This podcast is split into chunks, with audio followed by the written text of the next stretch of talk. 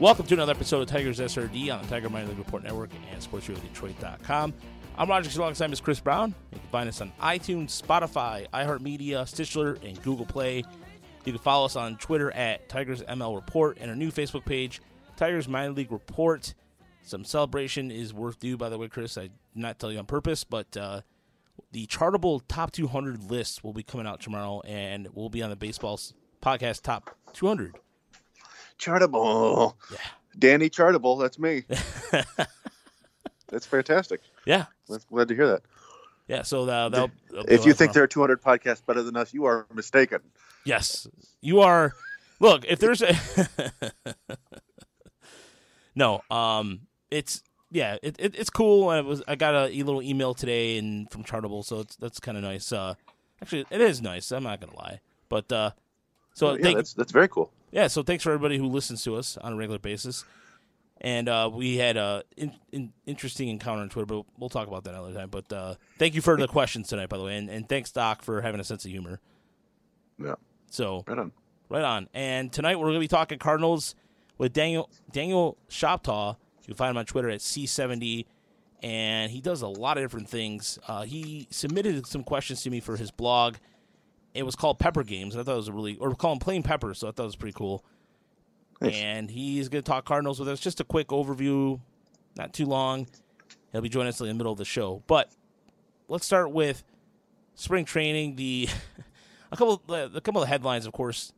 The, I called uh, the. By the way, the name of the episode will be the battle of who could care less because the battle, uh, in reference to a Ben Folds Five song, but in battle in reference to the third base war and the bullpen battle. Yeah. And it's just, you know, let's start with the bullpen, Chris. And we've seen the Tigers, by the way, playing the Red Sox 13-9 today. And Buck Farmer pitched well. The usual suspects and Gregory Soto pitching out of trouble, but that's what you expect out of Soto. And then you- got to see a little bit of Rony Garcia, who I, I saw I saw the highlights. I didn't get to dig deep, but Jose Cisnero, Cisnero got lit up, and Alex Wilson pitched a solid inning, inning in one third, and allowing three strikeouts. But you know, Ivan Nova just it is what it is, and this is kind of where I think games like this, where you're going to see him get lit up against good offenses. Although Boston, to be mm-hmm. fair, Boston doesn't really have a good offense, but five or three innings, seven runs, or five runs and seven hits. Yeah, no, I think he's going to have outings like this where he just blows up. That's just who he is. He's, he's a guy who can't afford to find too much of the plate, and he did on, on today. And, and Boston, I think their offense is okay. You know, they got J.D. Martinez and Xander Bogaerts and Rafael Devers and stuff. I don't think Devers played today. I don't know if Bogaerts did, but J.D. definitely took him deep. Um, but yeah, he's he's a guy who he's a guy like the kind of guy I used to kind of hate facing that when the Tigers were playing because it seemed like he would randomly just shut him down for seven innings. Uh, but then other times he'll, he'll go out there and give up six runs in three innings. So it's just uh, so it's one of those annoying Bruce Chen things where you're like, this guy sucks. Why aren't we destroying him? And then it happens enough for you to think that it's going to happen every time, and then he'll shut you down. Uh, and I think he'll do that to some opponents this year. Uh, probably not as much as we would like, but they knew what they were getting. What they pay him? A million and a half dollars, two million, something like that. Yeah, Yeah, I mean he's he's gonna they're gonna hope to get 150 plus innings from him this year, and I don't think they particularly care as long as the ERA is under six. Yeah. He's, he's not going out there doing Jordan Zimmermann like numbers. I think they'll be fine. Yeah. But uh, no, it's it. You know, I was thinking about the Red Sox offense. Now I think about it, I just didn't realize with how much Mookie Mookie Betts gone, and they got Alex. Uh, what's the gentleman's name? Um, from the Dodgers. Uh, Oh, Verdugo. Verdugo, who I think he's still hurt. I think. Yeah, and I think yeah, Boston fans are not taking kind to him already, but I think it's just he's a scapegoat for, of course, Betts being traded to Dodgers. But Yeah, it's a tough situation to put in, get put in for anybody. You know, got to replace one of the best players in franchise history. yeah, Good luck, kid. one of the best wars for a young player at his time. But yeah, here you go, throw you fire in the wind, but or throwing you right into the fire. Good luck, kid. You're right. And uh, about the bullpen, to get back to the bullpen, Farmer, look at Jimenez pretty much set, and everything else in terms of what guys that are getting some looks. And Tyler Alexander's getting all the opportunities, making the most of it.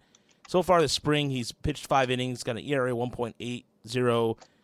his numbers are pretty solid. He went out there today. He went out yesterday against the Twins, shut down some of their some of the big core of their players, and they're projected. I know Chris McCosky, Detroit News, had him projected in the ro- Toledo rotation, but honestly, Chris, I don't know, man. Like I, I think Tyler Alexander should be in the bullpen this year. It, may be that that's uh, that he might just end up being one of the, the best.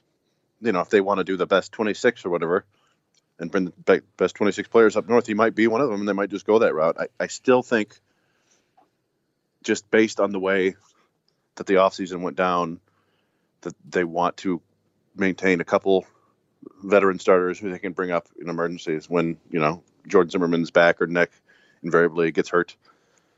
Uh, but who knows? Like like I said, they could find out that they just really like him in that role, and he looks like the you know their best potential long reliever. And uh, yeah, I mean, I can see that happening. I, I, I still, like I said, I, I, expect them to keep him in Toledo, but he, he might pitch his way on the roster, so that would be that'd be kind of fun. That would be, that would be fun because I mean, in the sense that the reason why this might be the case is because you look at who they brought in Hector Santiago, who has not looked very well, and has I mean he did not look well last year in between his time with New York and Chicago, and then you have Zack Godley, who also has not looked well either, and they're not going to take demotion. So I'm, I'm, sure those guys. I don't. You know, if I'm betting, making a betting man, I don't think those guys are going to make the team. So. Yeah, no. As of right now, I don't think Santiago or Godley will be with the org. Um, just based on the way they performed and, and how it uh, is consistent with the way they performed in the past. So I, who knows? Maybe one of those guys will be down in Toledo just because they want want a shot. But it wouldn't wouldn't shock me at all if they're neither of them are in the organization a month from now.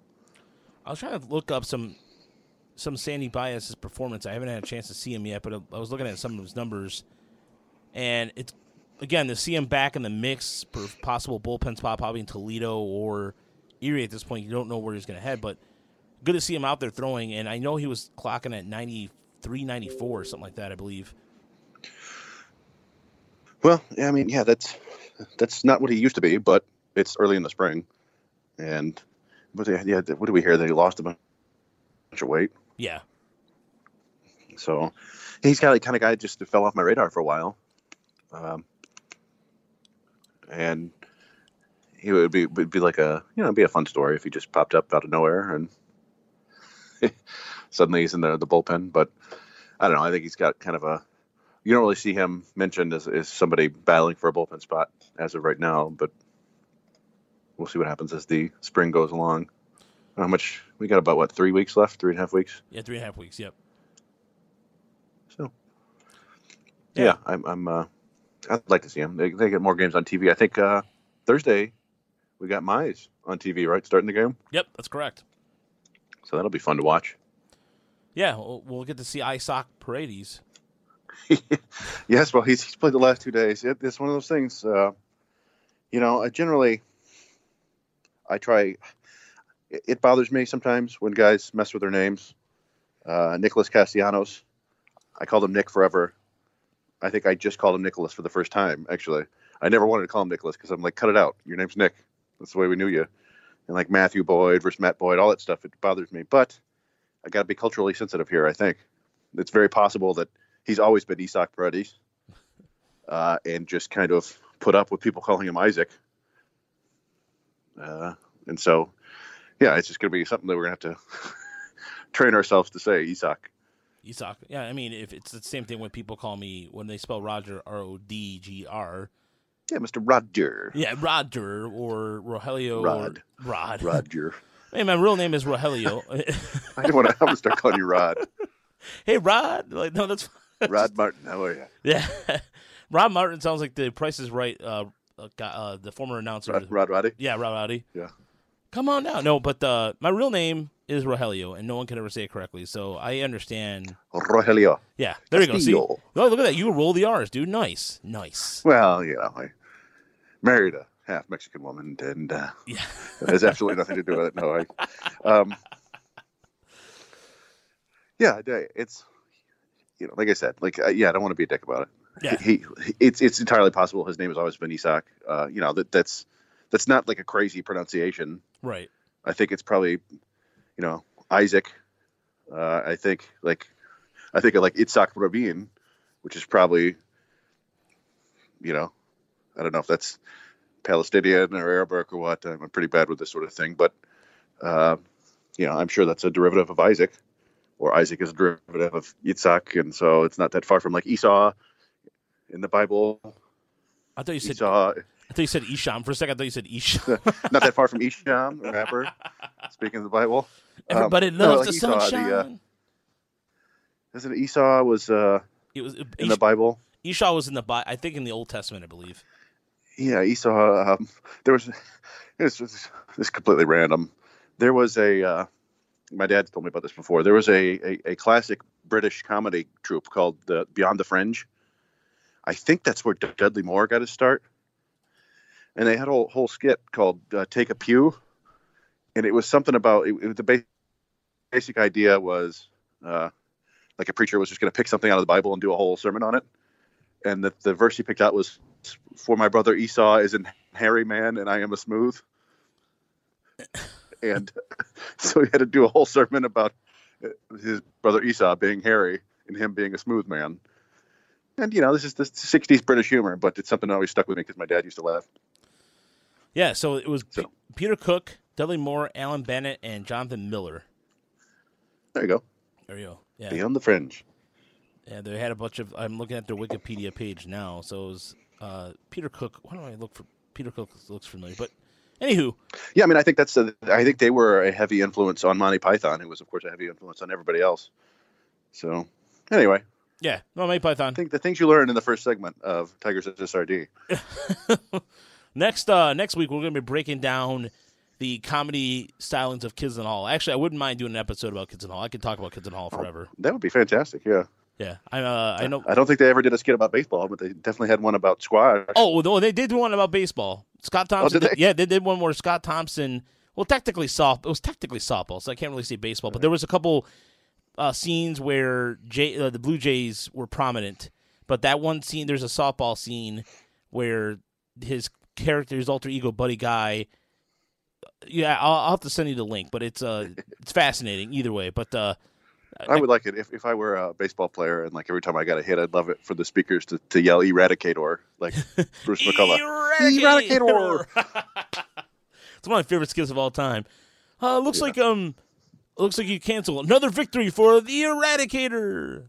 Eradicate, Eradicator. Yeah, it's, uh, he's, Yeah. Uh, when he's showering with the mask on. That's I love that part. When he's so, Yeah, it's so absurd. He said, "Do you want to take off that mask?" No, it's okay. You played a good game. but uh, Yeah.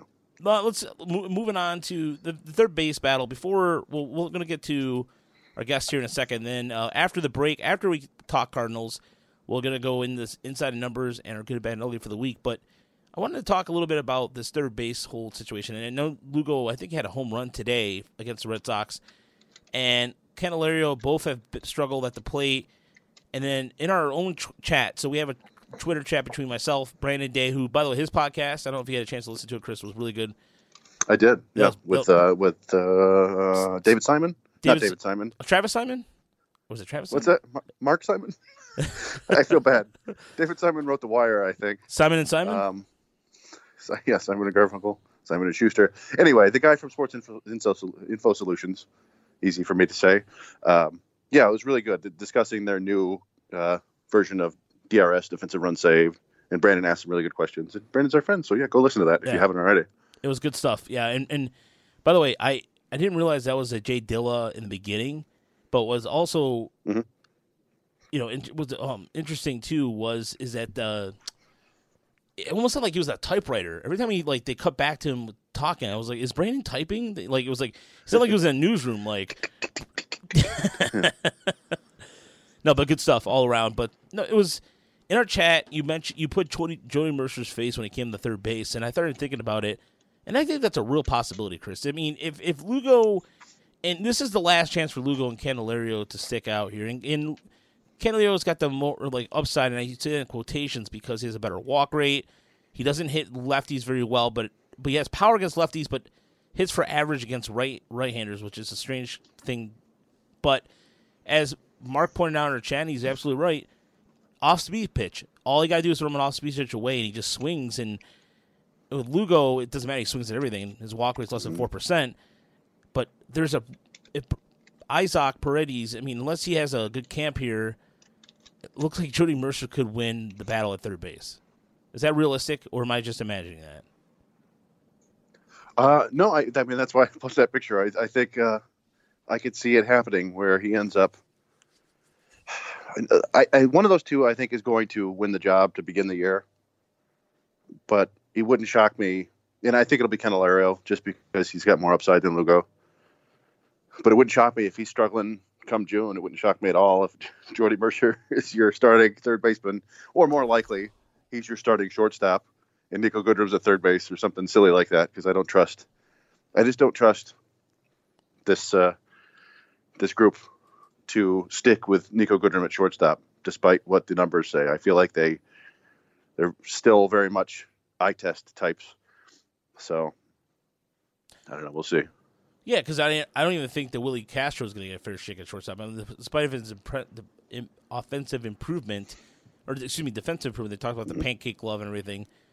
Yeah. I think. I mean, it would be would be interesting. Is I don't know. I have to look at. I have to look this up and how many starts Willi Castro had at third. I mean, if if you're gonna look, if you're gonna not decide between Parade, or excuse me, if you're not gonna have Isaac Paredes start the year at third base, if you're not gonna go with Lugo or Candelario, I'll have to look. I mean, if, can Willi Castro play third?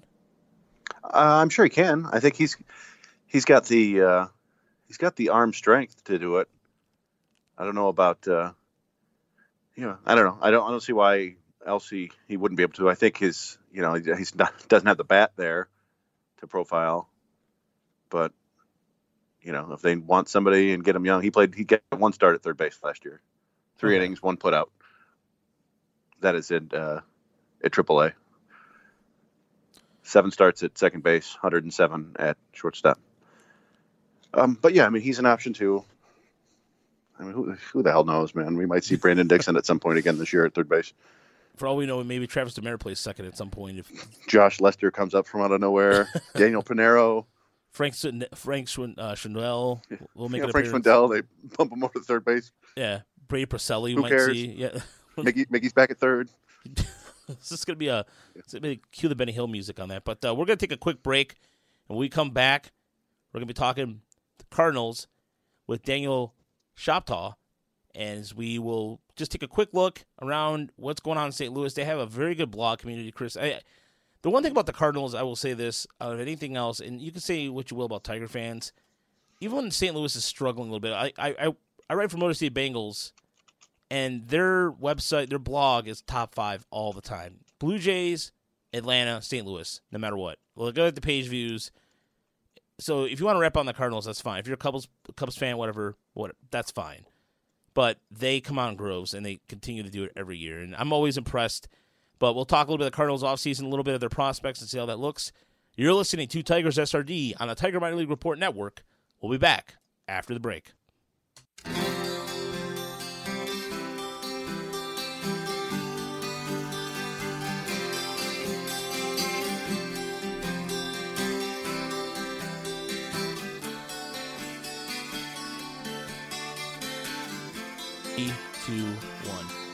Welcome back to Tigers SRD on the Tiger Minor Report Network. We're talking to Daniel yeah. Shoptaw, and you can find him. Does two different podcasts, but Daniel, first and foremost, welcome to the show. And we also we have a question we always ask our, our first time guests. And first and foremost, pimp out what where you people can find you, where your podcasts are located. Uh, well, you know, any follow me on Twitter at C70, and we put the links out to the shows. Uh, Meet Me at Musial and Gateway to Baseball Heaven are both pretty much anywhere you can find podcasts, as far as I know. Um, and I write at uh, C70 at the bat, which is part of the Cardinal Conclave at uh, cardsconclave.com slash C70. So uh, I think that's pretty much it. All right, awesome. So, Chris, why don't you ask her the, the question we always ask our first time guests? Yes, indeed. We always like to hear about your earliest baseball memory. Huh, interesting. I actually came to following baseball regularly kind of late. I was about seventh grade, but I think the the very vaguest memory I have is that my first game was actually at the old Tiger Stadium uh, in Wow. 1984, uh, and I have a vague recollection of being there for that. Um, just remembering being crowded and and all you know, kind of how being old and things like that. Um, so that, I guess that's my very first memory. But you know, to really lock it down, I think '87 uh, with the Cardinals is when I really started following regularly and, and remember some things from that season, probably more than anything else. Yeah, that was the year that they lost to the Twins in the World Series, I believe. Yes, Yes. yes, that was, that was that year, um, which was not a lot of fun uh, at the end, but you know, uh, being that you kind of knew, I kind of remember a little bit about '85, and so you had those two years, and you just thought it was going to be there forever, and then it was kind of quiet for a while. Yeah, those 80, 87 Cardinals team had uh, some really good, some t- talent that you think about now in terms of production, Mm-hmm. along the likes of Jack Clark. Still, I mean, Jack Clark was kind of sl- slowing down a little bit, but Vince Coleman was still a threat. I mean, Vince Coleman was in his prime at that point, but Mm-hmm. you had Willie McGee, who, I don't know, this is the third time we've mentioned Willie McGee in the last three weeks, Chris. It feels like Did they have Pedro Guerrero? Pe- Pe- Pedro Guerrero Guerrero did not come till '88 when they traded Tudor to the Dodgers, so no, he wasn't there yet. Uh, former Pedro Tiger Guerrero. Pedro Guerrero, uh, former Tiger Skeeter Barnes was on that squad. Really? Yeah, Really? Yes, Wow, young Skeeter. yeah. Skeeter Barnes, and that that was uh that was a year too for Ter- Terry Pendleton too. That was Mhm. I remember him more as a Brave, but then there was barely. I had a couple baseball cards with him as a Cardinal, but I just remember that. And then of course, uh, one of the I think an underrated second baseman for his time, Tom Herr, of course. And then I'm trying to think of um, who was out. Yeah, They had a decent shortstop too. oh, oh yeah, I'm, I'm, yeah. I'm, yeah, yeah, uh, some guy who did backflips and stuff. Yeah, that, that guy's cool. Yeah, yeah, yeah. That guy, he was pretty cool. Yeah, and then Tony Tony Pena, who's one of my favorite catchers of all time, good veteran catcher. But uh, so let's talk about the modern team and let's look into really in, in the offseason for St. Louis seemed a little uh, quiet. At first, I know a lot of the fans were looking for at the trade deadline. We we talked last year from Mike Bauer for the Cardinals overtime about them making moves and the lack of it. The offseason talk about the, the offseason process a little bit and what for the Cardinals really the NSL NL Central, I mean the Cubs were pretty quiet. Milwaukee made some, a little bit of, you know noise. Pirates did some I guess some you know some moves, but the Reds were very active. So talk about St. Louis trying to keep up with I guess four out of the five teams in the division doing something.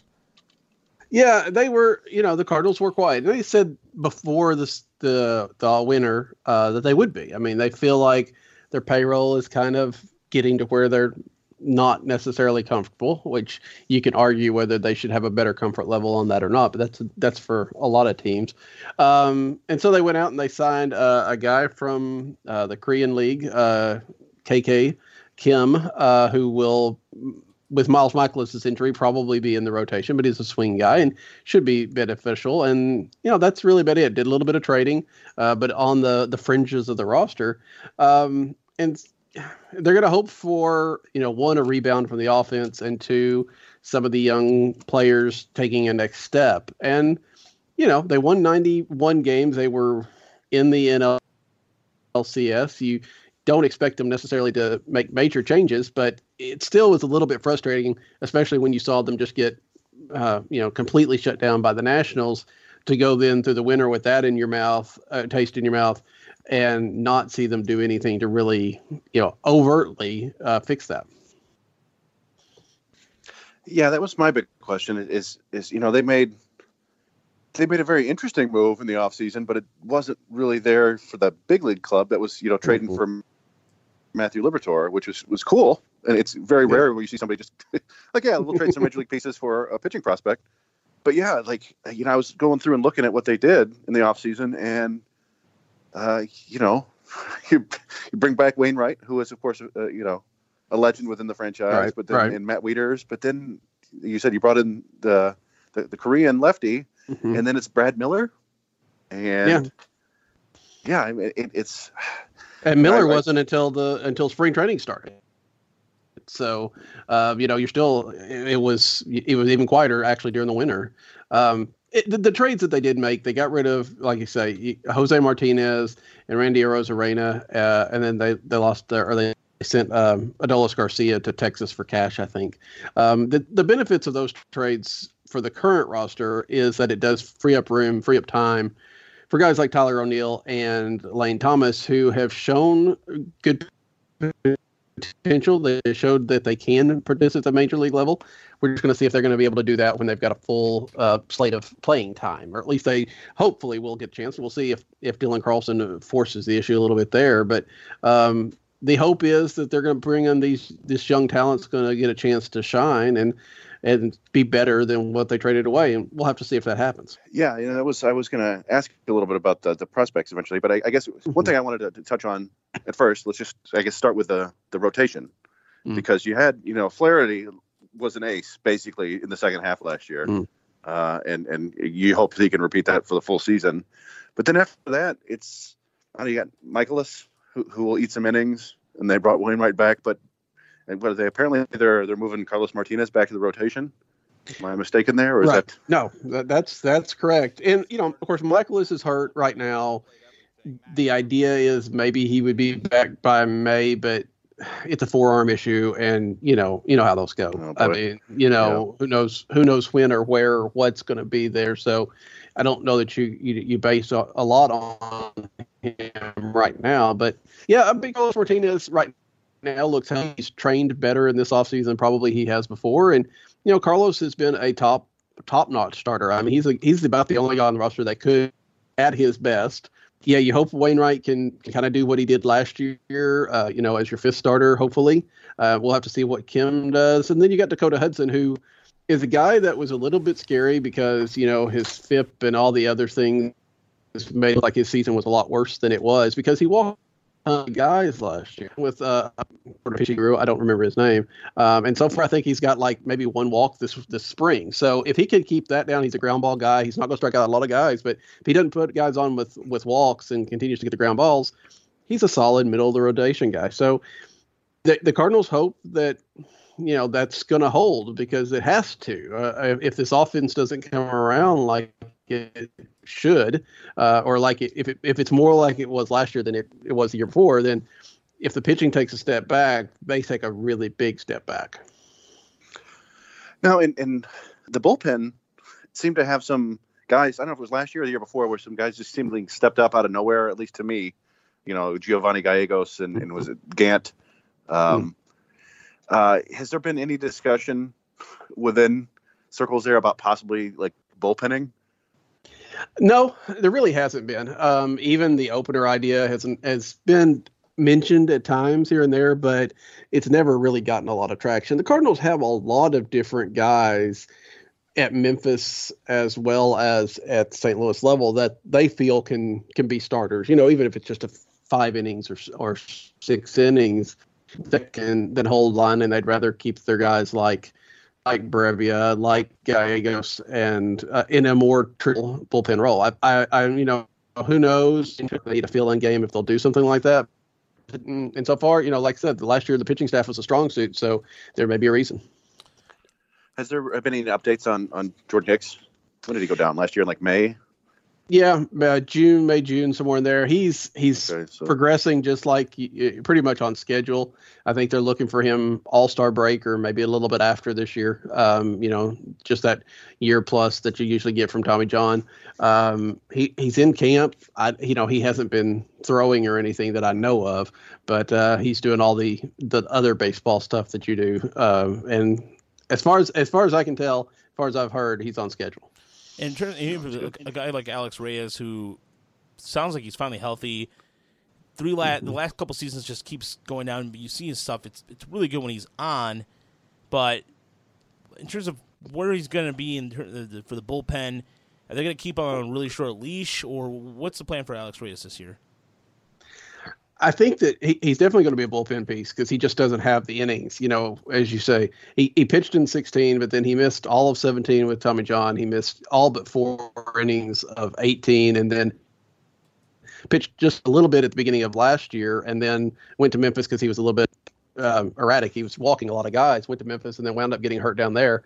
So he hasn't thrown a lot of innings over the last three years. So I think they're going to keep him in the bullpen right now, yeah, he's still a work in progress. He, he he's got some great stuff. He's still trying to figure it out. You know, like I think his most recent outing, he went two innings, struck out four, but gave up a you know gave up a home run maybe, or gave up at least gave up a, a, a two out single that drove in a run. He had some some bad pitches, but for the most part, he's starting to look a little bit. I don't know if he'll ever be the guy that Alex Reyes was supposed to be when he was coming up just after all that. But um, he, I would imagine he'll play a role in the bullpen, and, and it should be a pretty a pretty potent one. So, and I wanted to talk a little bit about the offense now. Mhm. Uh, you know, the, the infield still looks pretty darn good.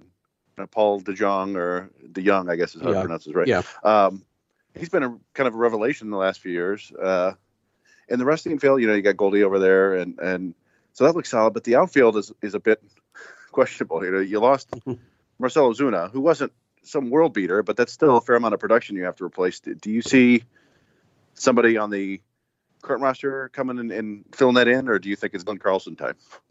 I think that Tyler O'Neill, we saw Tyler O'Neill last July fill in for Marcell Ozuna because Ozuna was out for basically the whole month. And when Tyler O'Neill got to play regularly, he hit 300 and he hit with power. Um, you know, I don't know that he's a 300 hitter overall, but I think that given the opportunity, he could really uh, take advantage of that and at least put up what Ozuna has put up over the last couple of years because Ozuna was a little bit better than league average for the most part overall over the last couple of seasons. Plus, the defense was was definitely not. If you saw him ever climb the wall for a ball that fell off the warning track.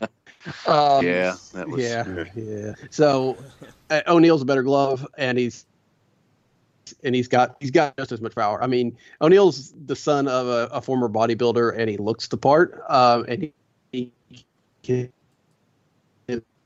ball a very long way. So um, I think that he can have enough opportunities to do it.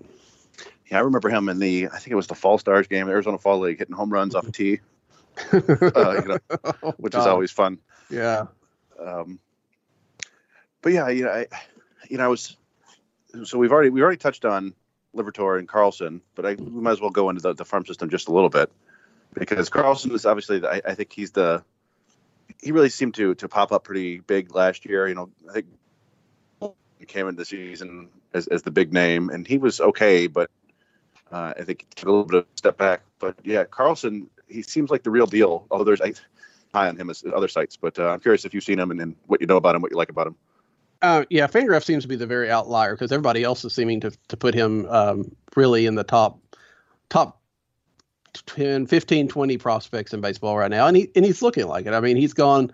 I think there was a stretch of about 12 at bats this spring where he got on base 11 times. Uh, so he looks like he's ready. He's you know he was the uh, Texas League MVP last year, even though he spent the last month or so at Memphis. Um, it's just going to come down to you know whether the Cardinals want to give O'Neill and Thomas this idea a little bit more playing time because once he pl- once he comes to majors he needs to be playing every day and I think that's the idea for the Cardinals.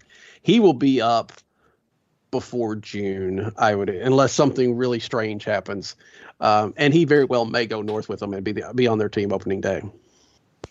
You know, I think I think Dylan Carlson, his dad is a baseball coach, right? Yes, yes, he is, and so he's he's one of these you know these guys that you hear about. Of course, you hear a lot about a lot of guys, I think, but one of these the smart baseball types that really has a really good IQ for this game and has a good feel for it. Plus the fact that he's very talented, switch hitter. He can, they've worked him out. He can, he's going to probably even challenge Harrison Bader in the outfield, not with the glove, but just because overall game.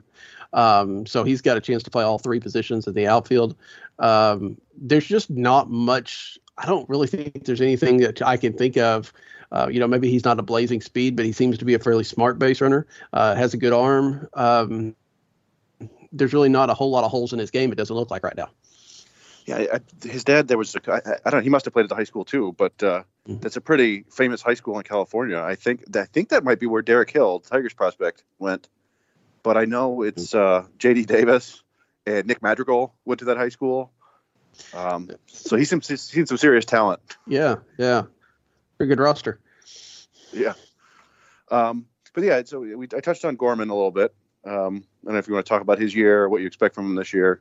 What? Yeah, uh, he- Um, it, it's interesting to see they've played him at least uh, when I recorded my show Sunday night. Um, at that time, he had the most at bats from anybody of the Cardinals this spring. Um, last year, Dylan Carlson was on the team in spring training up until the very final day when they made their very final cuts. Is when they sent Carlson to Double A because partly to let him soak up the experience and and learn. I feel like they're maybe doing that with Gorman a little bit this year um, and letting him follow in that path. Uh, he's he's still got he's he's improved his fielding. Uh, it looks like he's going to be able to stay at third, which is not something that everybody thought of when he was drafted. Um, he's just got to continue to get better. I mean, he's only 19 right now. I think he'll turn 20 this year, um, and he'll be playing it. He'll be playing at Springfield at Double A, and um, would you know he's just a, when you're a Double A, you're that call away from the major league. So um, he could be he could be up probably not this year, but sometime next year. I wouldn't be. I would be very surprised if he wasn't up by uh, midseason next year. So a guy like Andrew. Uh, oh, sorry, Chris. Go ahead. No, go ahead. Go ahead. I was going to ask about Andrew Knizner, who who got called up last year for a cup of coffee. Free, free Yeah. him, free Knizner. Yeah, free. I was just gonna say, and t- uh, talk about him being the. It looks like he might be the heir apparent for Yadier Molina. He hit really well. He hit over 300 in just a short period of time. But in terms of how major league ready is he? Is he ready to take over the spot uh, for every day? I mean, I, I think judging by Chris's answer, that would be a yes. But just wanted to confirm. I mean, yeah, I think so. I, thi- I mean, that's the problem with catchers in the Cardinal organization. They're developing catchers a whole bunch. They've got a guy, uh, Ivan Herrera, that's coming up behind. Yeah. He's, he's probably 19, I think. Yeah, and I think he I don't know if he'll be at Springfield this year as well or not, but um, you know, and there's a couple others in the organization. Julio but the problem is too. you never get to see them at the big league level because there's Yadier Molina who plays, you know, 140 games if he's healthy. Um, until Yadi moves on, it's hard hard to know. I think Knizner could be is ready. I think he could play. Well, you kind of saw what Car- Carson Kelly did when he went out to Arizona. Yeah. Um, I think Knizner could do something similar to that if he went to a place. Um, but you know, they're talking. There is the the buzz, the talk that you know Yadi's ext- uh, contract's up at the end of the year, but he's talking about wanting to play a couple more years. Cardinals will probably extend him in the in that time. In which case, that probably makes Knizner tradable because by the time Yadi actually does leave, uh, Herrera will be knocking on the door. Yeah, well, I mean, that's one of those tough things where he's another franchise icon. You know, one of the best defensive catchers all the time uh, of, Yeah. of all time. But you know, we saw the Cardinals kind of, uh, you know, they had Albert Pujols, and they eventually Mhm. decided not to get him. But it, it'd be a different case with uh, Yadi, I think. Yeah, I don't know if the whole situation has it, may have influenced this because they've you know they've done so much to try to keep Adam Wainwright around. They continue to extend Yadier Molina, and then they picked up Matt Carpenter and gave him an extension when they didn't have to, which really burned them last year. Um, but they do seem to be really focused on legacy players, um, which is cool. Um, especially when they're at the level of, of Molina and Wainwright, you wouldn't want to see them playing anywhere else. But um, you also have to be careful that you know you don't get too too wrapped up in that. So I was gonna, you know, there's uh, people ta- joked about it uh, online for years uh, about the Cardinals devil magic.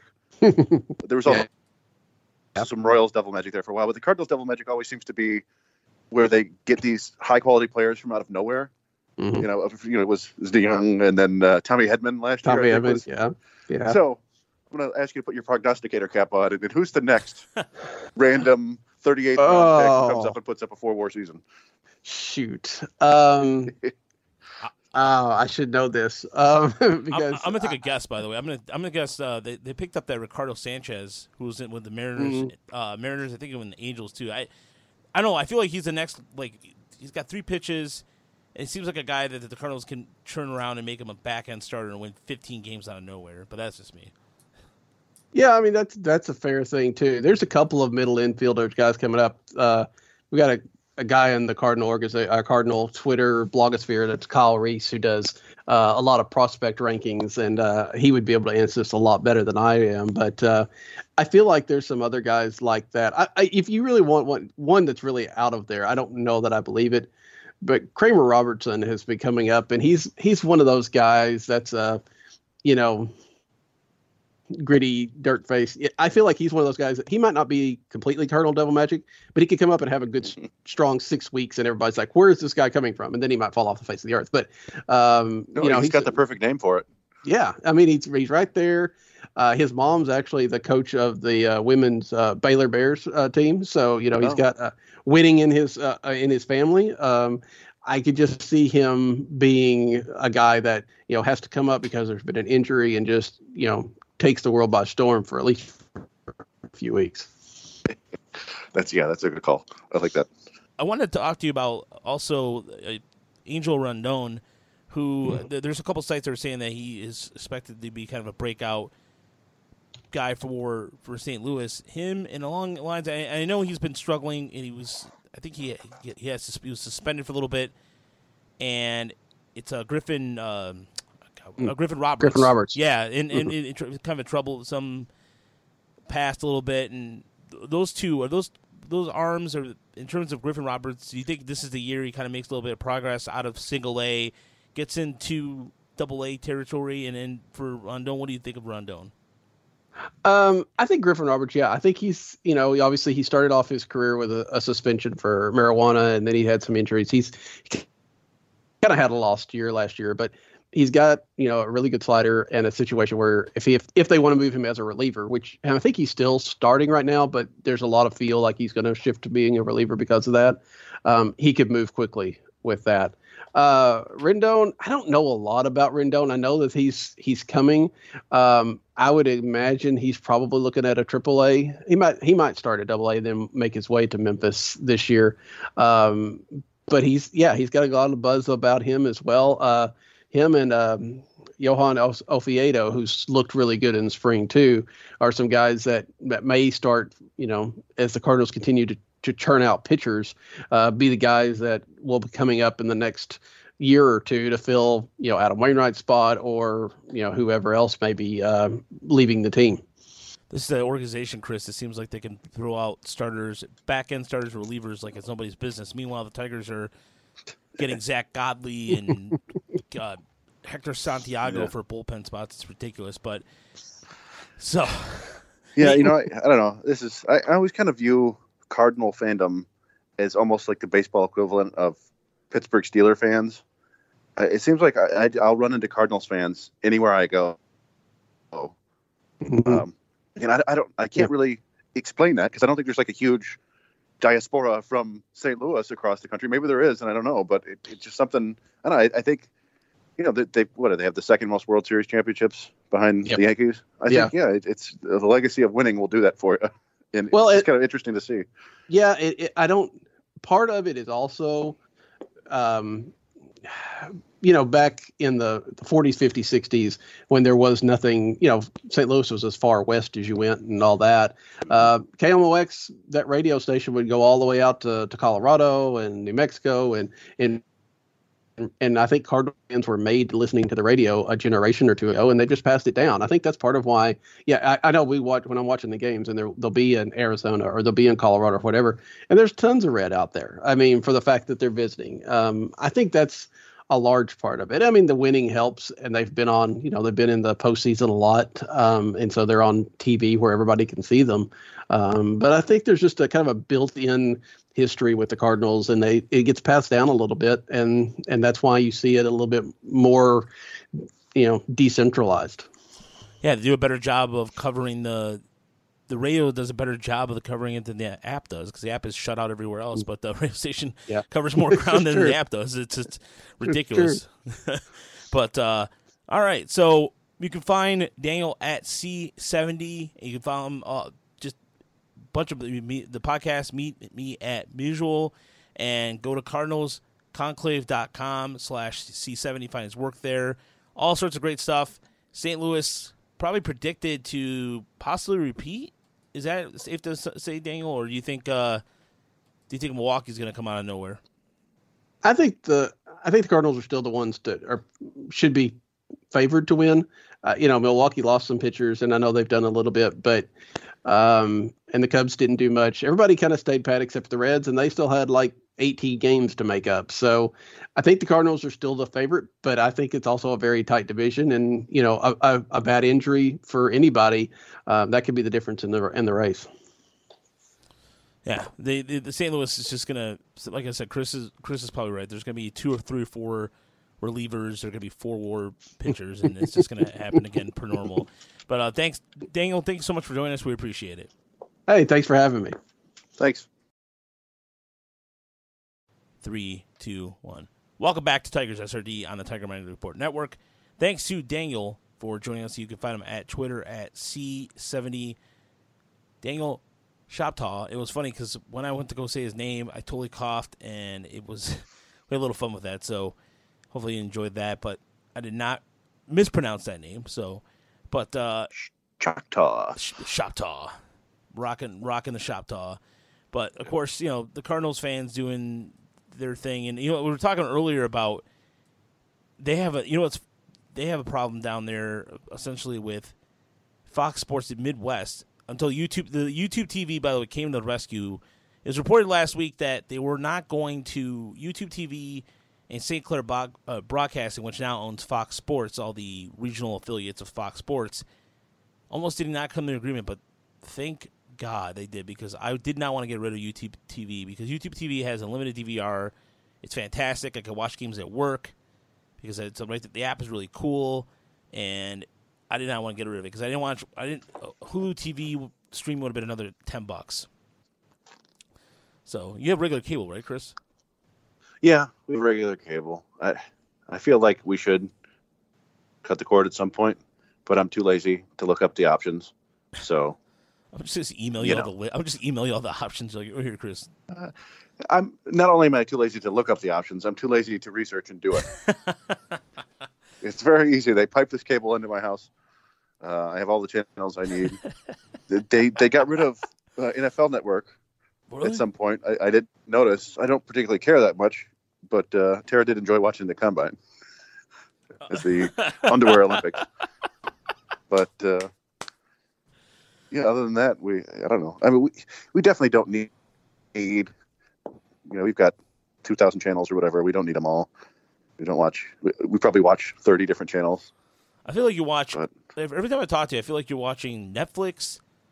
So you're watching essentially Netflix and then some like either baseball, like net, baseball, Netflix, and something or oh, a channel for Harrison. That's that's how I feel like that you watch. Yeah, well, you, the when I had my baseball meltdown last May or June and tried to quit everything, um, I really kind of into what I started watching Netflix. I just started enjoying like like basically all my free time was writing and podcasting last year, the first couple months, and uh, so I just kind of settled down and watched a whole bunch of Netflix, and uh, yeah, I enjoy it. Um, but yeah, I mean, it- it's like I could live without the cable for sure. It's just, uh, you know, might as well have it. Yeah, You never know when uh, you're gonna have to stay in your house for a month because of COVID nineteen. or yeah, or yeah, or coronavirus or whatever is going on. Yeah. Whatever insert media. Yeah, I mean, did you did you see that in Italy they're like no more school, canceling school from kindergarten to college, and for the next month, all sporting events are played without any uh, crowds. any people in the stands. Yeah, so Serie A, by Yeah, the way, crowd, yes, that's the yeah, one. yeah, Serie, Serie A, by the way, the soccer league, the top league in Italy, will not do handshakes to start the game. Like that's a traditional thing because of fear of the coronavirus, which I think is utterly ridiculous. I mean, these guys are the It is it is fairly ridiculous when you consider they're going to be running into each other for the next ninety minutes. But Yeah. uh, hey, you know, I guess uh, you set examples for the the rest of. It'd be funny if this just gets rid of the handshake altogether. Yeah, there's just an excuse because some germaphobe was like, you go, yes, finally, I don't have to touch anybody's handshakes. Like that, that to me is what's going on. Mm-hmm. It is here's the thing too about that whole handshake scenario. You do it for five seconds. I mean, what you're not gonna go out and wash your hand? Like, what? Here's the thing about the coronavirus. Before we get to inside numbers, this is ridiculous. I had an email mm-hmm. today that was explaining to me that I had to wash my hands. Like I did not mm-hmm. know that already. Like I think, like Tim, I mean, come on, seriously. Like, am I that am I that dumb that I forget to wash my hands out of the? I mean, there there is disgusting people. Let's not kid ourselves. I've Yes, seen. no, and there I think there are more of them than we realize because if you spend any amount of time in a bathroom at a workplace, you'll notice Oh yeah. there's a fair amount of guys who just go in there and leave without washing their hands. And I'm not just talking about people who go pee. Oh yeah, yeah, yeah. No, there was a. I'm not gonna say where I was working. Let, let, us just say there's a place I used to work at that I There was one dude who never washed his hands anytime, and I avoided him like the plague. It was disgusting, Chris. The, the moment I found out he didn't wash his hands, I, I it forever changed my opinion of him because he was it was it was, it was really really random because he didn't he, he never get like I never wanted to ask him why because it's like you know it's impolite. But then one somebody saw him do it, and my it was my mm-hmm. manager called him out. I was like, "Why don't you wash your hands?" I really didn't. And his exact quote, I'm not kidding. Well, I used toilet paper. I didn't touch. I didn't touch anything. So what's the big deal? He didn't understand. That, Yeah. anyway, Oh. that was one dude. And was and he didn't work. Luckily for me, he didn't work in the food service job I had. It was it was in a retail job, but I never I never went near him. It was it was just disgusting. That was the only case where I saw it as. But at my restaurant, I, the the place I was working at beforehand, I had a really really like enforced like every everybody was really good about washing their hands. So that was cool. But as it should be. I mean, it should be makes sense. But like, there's you you're right though. There's so many people who don't do it. It, it blows my mind. Yeah. No, we we were in a restaurant uh, a couple years ago, and Ryan came out and he said, uh, "Yeah, the manager was in there and he didn't wash his hands." And I was like, "What?" so we told the other people, and he came to he came to us He's like, "I'm so sorry, I wasn't in there using the bathroom. I was just checking in the toilets. I have to do that every now and then." I'm like, "Okay, still." Wash those, wash those hands, guy. Yeah, You're in the come on. bathroom, but whatever. Yeah. Uh, Anyway. Anyway. Yeah. Anyway, there's there's some interesting uh, there's some interesting uh, I don't, this whole coronavirus thing is uh, if you're elderly or young, just be careful. Everything else seems like it's just a little little overkill. I don't know. That's just me. Yeah. But by the way, it's uh, I feel like in some case in some cases with that. People just, I don't know, get your facts. Make sure, just take care of yourself. There you go. That's all. You need to know. So, Take care of yourself, baby. yeah. Let's, and let's end this awkward segment. What's Telly Savalas' uh, yeah. Who loves you, baby? Kojak? Yeah, yeah Kojak. Oh yeah, who loves you, baby? Yeah, that's the one. Yeah. Let's go and let's go inside the numbers a little bit, and I'll I'll kick things off. And the, my number is one one forty three, and that's how many four seam fastballs that Dario uh, Agrazal threw last year, and he was hitting ninety four on the gun in Lakeland. And they have a new gun, so it's not that exaggerated gun that they had last year. So he threw 143 last year, and his average last year, Chris, was 90, 90 to 91, according to Statcast. And so the uptick in his fastball does set up his slider really well. Of course, we all know him as a sinker pitcher. Minus that home run he allowed, he looked he's looked pretty good in camp so far. And Agrazal, you don't know where you're going to put him. Whether he's going to start this, he will, probably start the season in Toledo. But I mean, I know Chris, you talked about this before. The uptick in velocity always kind of you raise an eyebrow because that'd be the first sign of arm trouble sometimes when it jumps up like that. Yeah, yeah. Sometimes it can be. It, Yeah. it uh, you know, I don't know. I didn't pay a whole lot of attention. I don't know if he was pitching overseas this winter. Did he pitch in uh, in the Dominican or anything like that? I, I- no, I don't think so. No. So, yeah, it, it could just be that. Uh, so there, you're saying that, that uh, Emily Savant had him throwing at According 91 on his four seamer. Yeah, and it's four seamer. That's correct. So last year, his average for his four seam fastball, he threw it 143 times, was 90 point. uh, Sorry, I'm sorry, 90.8. His slider uh, was at 83, and his changeup was at 85. uh, The average. Well, I mean, this could be a positive development for sure. I, I still don't think he's going to be like you know a great pitcher, but there there are some who think that the Tigers have gotten better at pitch design and uh, improving pitchers' arsenals, and we do know that pitchers tend to leave Pittsburgh and get better. Uh, I even joked about that when they acquired him. So I, I mean, that would be interesting. I think that uh, I mean they took him off the forty man, right? That's correct. So, but but I suspect he will be uh, starting in Toledo, in like we said about Tyler Alexander. I, I, I would think we'll see Alexander and Agrazal starting before we see any of the big prospects. Yeah, but who knows? Like you said, if, if he's throwing 94 in short bursts and showing an improved slider, he might he might just make the bullpen. Yeah, I mean his sinker was his. I mean he threw his sinker fifty five percent of the time last year, but his slider looked pretty good. And Agrazal, look, I here's the thing. I think Agrazal is going to be Jordan Zimmermann's replacement. If Zimmermann, who by the way threw in threw in simulation games the other day just to get his work in, but Zimmermann has not looked good in camp. And if you're going to drag him out for 30 starts and expect that ERA to be at seven, fine.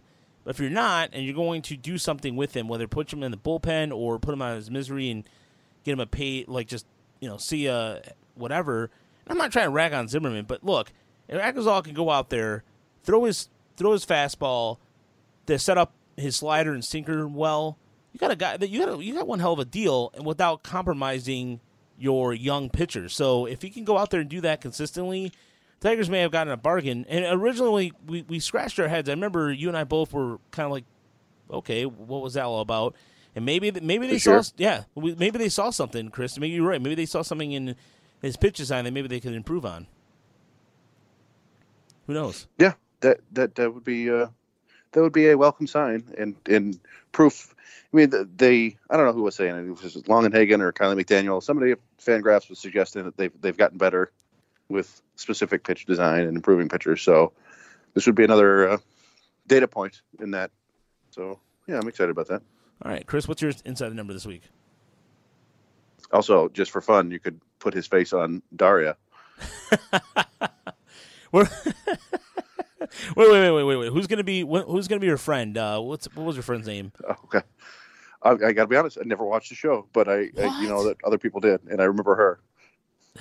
I remember most her mostly from Beavis and Butthead, but That show, no, it her would be fun to go back and watch that. Yeah. her own show was pretty funny. So, um, but yeah, I was gonna think of who's gonna say her sidekick was her brother. Her brother, she had really, I think her, she have a no, her sister was like kind of the uh, co- co- complete opposite, kind of airhead. But anyways, I digress.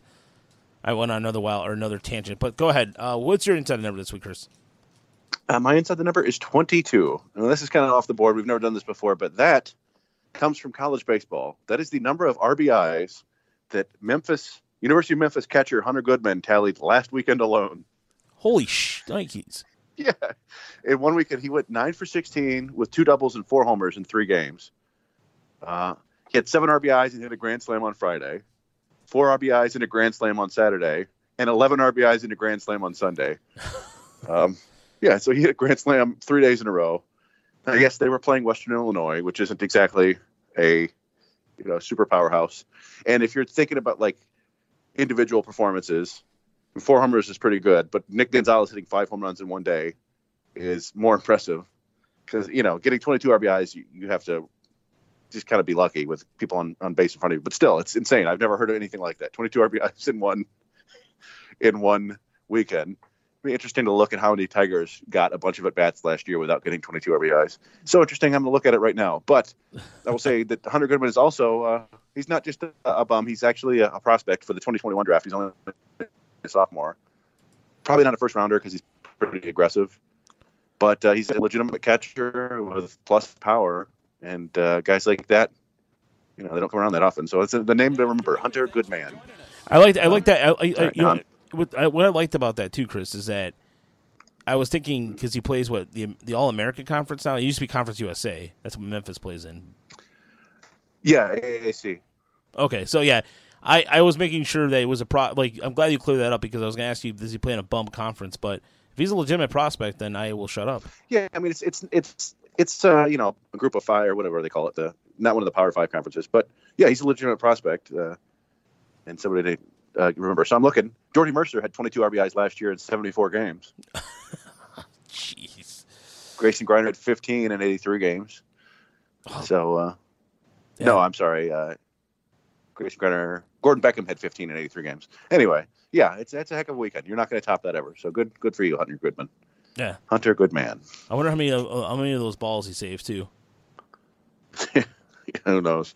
Four, three grand slams. Four grand slams. tired of that. Oh, Yep, another grand slam. another grand. Yeah, I'm sure uh, Denny's may approach him at some point, but then the NCAA would be like, "Hey, look, you're making some money. Can't do that." Yeah, So- sure. All right, so let's move on to the. We have some. We do have some questions this week, but I do want to go into the good, the bad, and ugly this week. Chris, I'll, I'll let you lead that off. High fly ball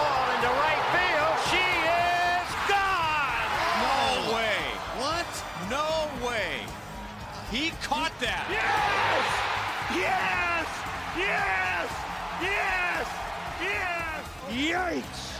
Yikes! Cut it off. Galarraga covers. He's out. No, he's safe. He is safe. All right. Well, my good is Juan Soto, and uh, this shocks no one. you know, he's been one of the most impressive players the last two years. But uh, I was just kind of looking through spring training stats because what else are we going to look at at this point? And I noticed that he was leading everyone with eight walks, which just seemed perfectly Juan Soto, to, like still taking his professional approaches to the plate in spring training. Uh, he's also three for ten with a double, a home run, and two steals.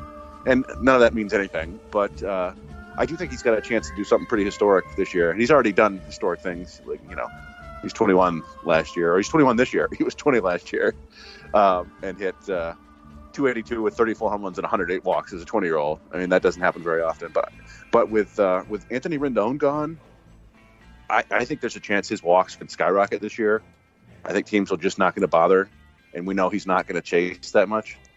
So, uh, I mean, and I I think it's kind of conservative to just say he's going to hit 280 with 30 home runs and 120 walks this year. So that's that's only like 12 more walks, but I think he could he might be up at like 140. Um, but going going 280 with 30 home runs and 120 walks has been done 65 times in Major League Baseball history. Only uh, five times last decade. Mike Trout did it in 2018. Votto and Judge did it in 2017. Uh, Bryce Harper did it in 2015, and Jose Bautista did it in 2011. So it's not super rare, but if we filter for the number of times a 21 year old has done that, uh, we get zero. 21 year old 120 walks. Uh, and you know that's not like traditional triple crown stats, but that's kind of crazy offensive production. It's only been t- done twice by 22 year olds. Ted Williams, the year he was at 1941, and Bryce Harper in 2015. So I think you know, like I said, I think there's a strong chance that uh, is going to do something we've never seen before this year. And it's just kind of funny. You know, this is this is he's tracking to be one of the, the great offensive players of all time. It's fun that he's just getting started. So that's good to me. I enjoy that. Uh, my bad, and I feel bad for saying this though, but uh, is, is Anthony Castro, our friend, friend of the podcast, friend of the podcast network, Yeah. good guy, but uh, not so good so far this spring. And as I always say, bad guys who go in the bad category have a chance to get good again. I, these aren't the things that are scary. They're not. It's Def- it's, just, not, uh, it's not. It's not defined. Yeah, this is not ugly. This is bad. Um, yeah, he's given up, pitched two innings, four hits, three walks, eight earned runs. Not all of that is on him. You know, he's some guys have come in after he left the game, but it's it's not just the results. You know, he's his fastball's been topping out at 93. He's not throwing a ton of strikes, uh, and obviously there's a long way to go into the season, but you can't, you can't do both of those things. You, you can't throw a 93 mile an hour fastball and miss the zone a lot. You have to do one or the other to stay. So, you know, like I said, there's t- time for him to uh, ramp it up a little bit, and he's been known to kind of have some fluctuating velocity in the past. But, you know, the, they're going to start making cuts in the spring training roster soon, and if he doesn't come out and perform well in a couple outings, I worry that he's going to be among the first guys sent to uh, minor league camp, which would be a bummer, even though he's on the 40 man roster. So, so that's my bad for now. Hopefully, he gets better. Yeah, I And, mean, uh, he- my ugly. By the way, he's making me look. Oh, go ahead. he ma- I was gonna say he's making me look bad because I did predict him to come to win a bullpen spot, but it's okay. I mean, yeah, and that's fine because I'm sure he'll figure it out sooner or later. He's got he's got good stuff, and I have faith in him. Continue. Go go ahead. Yeah, no, I, like I'm not trying to throw dirt on him or anything like that. I'm Right. just saying so far it's not so good. I mean, he's obvi- he's not been the worst pitcher in, in spring training. I would hand that award to Zack Godley. But uh, you know, uh, anyway, my ugly, at the risk of typecasting myself to an AL East podcaster. Like, you know, last week we talked about uh, we both talked about the Yankees and their injuries, but I want to talk about the Red Sox and their rotation this year because uh, man, that's got a chance to get really ugly. Now, Chris Sale is hurt and will start the season on the injured list. It doesn't sound like it's he's headed for Tommy John surgery. Um, and I don't know. I, I read one thing that thinks that he might only miss two starts. I, I'm a little bit skeptical about that. And uh, he's already a guy who's only thrown about 150 innings the last two seasons. You know, he's really good when he pitches for the most part. But the durability is starting to go, and I don't think anybody would be surprised if he has to get Tommy John surgery because people have been predicting that since they first saw him pitch. Uh, but behind him, you got Edro- Eduardo Rodriguez, had a really good year last year, and he's a very solid, you know, above average major league pitcher. He's, he's reminds me a little bit of like Matthew Boyd, where he's he's a passable number one starter on a, you know, average to bad team, but more likely if you're like a championship contender, he's more like a number th- three, number four. Uh, but then after that, you know, David Price and Rick Porcello are both gone now. They traded uh, Price away, and Porcello signed with the Mets, I believe. Yeah, that's correct. And then they got uh, Nathan Eovaldi, who threw all 67 innings last year. and He's been injured all the time. I think he's got two Tommy Johns on him already. He's never healthy.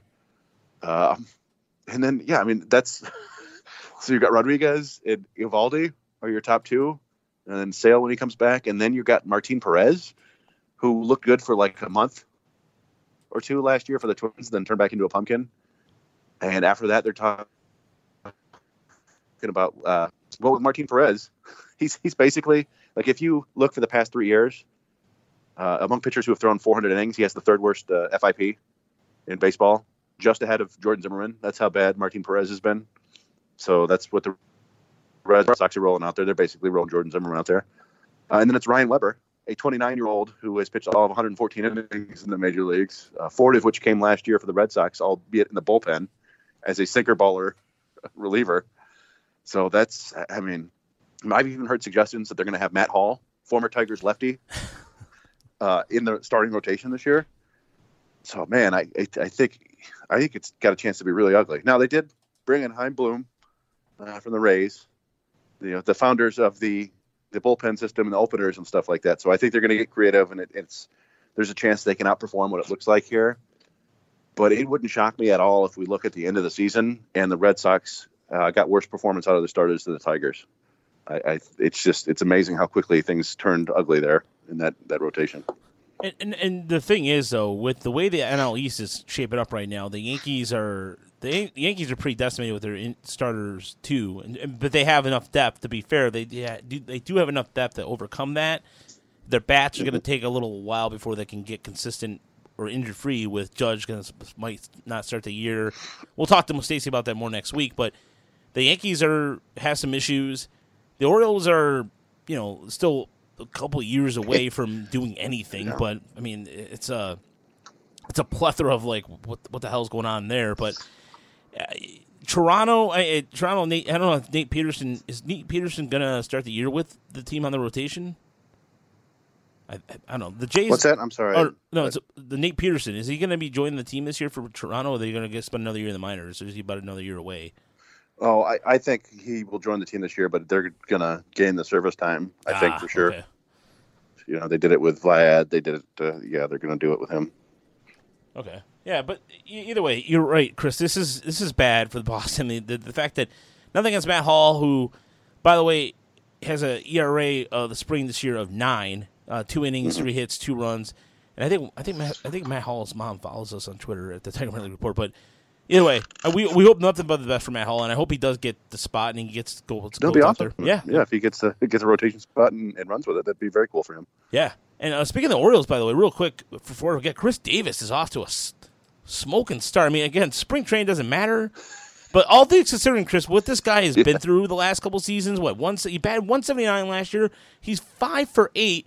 His OPS, as uh, Jed UK pointed out, his OPS is oh, is ridiculous, over two thousand, two point four six four OPS right now. And this is again, just spring training. doesn't matter. Five for eight, dot dot dot. But all things considering, what this guy has been through, hey, you, know, you could take any good with the bad. Yeah, you know, he's one of the few guys in spring training who have a better OPS than Riley Greene, Yeah, which is uh, pretty remarkable. Yeah, no, I, I- I think he made. I think didn't Dan when we talked to Dan Szymborski, didn't he say something about how Chris Davis was one of the most improved players in baseball last year, but still really bad? yeah, that's how bad his 2018 was. So uh, yeah, you know, I guess he changed his diet too. So I mean, obviously he's going to keep playing because he's making a ton of money. yeah, It's a, it reminds me a little bit, almost like the hitter equivalent of like Anibal Sanchez, where he just uh, it'd be cool for him to have more know, really tough year and uh, not going to have the nice storybook that Sanchez did last year. yeah, and yeah. Um, I know it's just it for the Orioles. They need all the, the good news they can get. So that that's that's that's something. So, but yeah, they still need a lot of pitching. But let's go to the good. My good this week can split in two different ways. More mic'd up players. Uh, they're mic'd up players Yes. are awesome. Please, and I, I I'm I'm gonna play the audio right now of Pete Alonso being mic'd up here It's some gold right here. Got it, baby. Good throw. Oh, got it. The pitch, the, the relay. Rene Rivera cut down Tommy Edman. And Rene Tommy Rivera. first, one out. He was doing yeah, he did uh he did he was doing play by play and then this is the single right Yeah. here. An RBI base hit for Alonso. That's how you toy with it, boys. There we go. Yeah, so the, the whole thing, I looked really stupid swinging that first slider. So I feel like he had, uh, so I feel like he was going to double up. So, and also in a, in a situation like that, and drive a guy in. I like that. There should be more of that. Please, more of that. Yeah. No, I, I you know, um, they had uh, was Anthony Rizzo and Kris Bryant mic'd up for a game. Yeah, that was awesome. I remember they they've done that in the uh, the first time I remember them doing it. I think they did it in the All Star game. I remember them talking to George Springer and maybe Bryce Harper, and then they they do it in the Futures game. They had Royce Lewis mic'd up last year, and yeah, it's it's very fun. I, I don't. Uh, I mean, I understand they don't want to do that every game and stuff like that, but it is it's it's it's very cool to hear these guys like you know hear them talking while in the middle of the game. Yeah, because they have. You- Tra- Go. I'm sorry. No, I mean you want them to concentrate on the game, but I mean these, yeah, come on, these are world class players. They can concentrate on the game and talk while they're playing. But all it would take would be somebody who was on, you know, on mic talking to people, and then, uh, you know, messes up messes up the play, and that'll be the end of it. Yeah, one stupid thing will be said in anger, and then it'll cause a whole. They'll get canceled on society, kind of thing, and it'll, it'll just be a bad news. But no, it was good because I know even Trevor Bauer was telling, was it against the was it against the Royals? Yeah, against the Royals when he was pitching for the Reds, just kind of telling "Hey, this is what's coming," and that was cool too. Like, man, I'm starting like Trevor Bauer. That's to me, this is weird because I never thought in a million years I would, but that is pretty a badass move. My bad this week is the Chicago Cubs in the second base battle. So we talk about we talked about the Tigers a little earlier and what they had with what's going on and sorting through the battle between Lugo and Lugo and uh, wow, I'm drawing a blank. Uh, Candelario.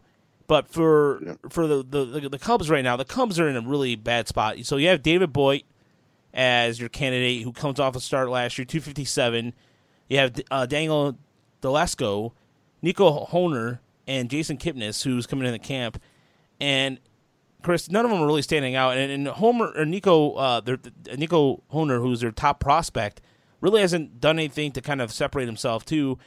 And I mean, the Cubs have holes all over the place. They didn't. They didn't have a. They they did not. I mean, they put self-imposed payroll limits, which is ridiculous. But they, you know, they, uh, Addison Russell was non-tendered, and Ben o- Ben over Ben Zobrist both they're both unsigned by the way. So that's a tall tale sign. The same thing with um, Yasiel Puig. But yeah, who are you gonna put at second base? That's bad for a team like this that should. And I think the Cubs should have addressed this pretty quickly. But yeah, your four guys were just kind of eh. Yeah, it's an interesting matchup there. I, I don't even remember. I thought Ian Happ came up playing some second base, but then they moved him to the outfield. I wonder if they would put him back. Although he's not exactly, uh, you know, he hasn't been tearing the cover off the ball the last couple years either. So yeah, it's a it's a hole there for him. It'll be interesting to see uh, who they. I, I would assume that Nico Hoerner eventually wins out, but uh, yeah, like you said, you know, he hasn't done much yet. So got to see it happen. Yeah, and my ugly this week goes off to where you're talking about the Boston Red Sox pitching staff. Chris Sale, and it kind of leaves off to Chris Sales getting a third opinion, third opinion on his elbow. So I don't know how many more opinions you need, and it, it, it's just I don't know, Chris. It, I, I, I feel like you've been saying this for a while. like too. Minority Report or something like Yeah. that.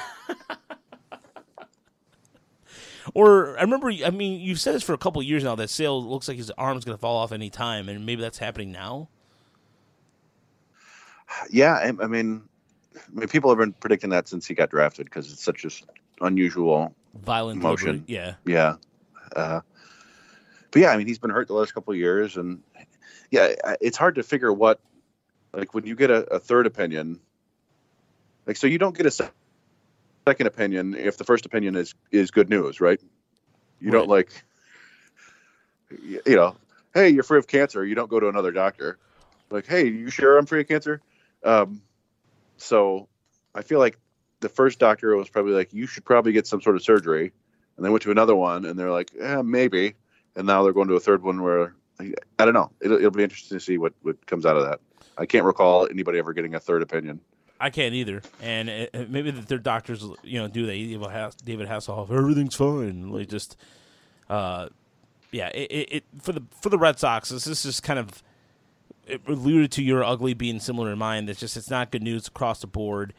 You have Alex uh, Verdugo, Alex Verdugo, who also I think is is injured right now. So it's just kind of a kind of a hodgepodge of ugliness right now for for the Red Sox. But that is my good and bad and ugly for this week. The the one thing I wanted to get to before the questions is the two way the new two way player rule.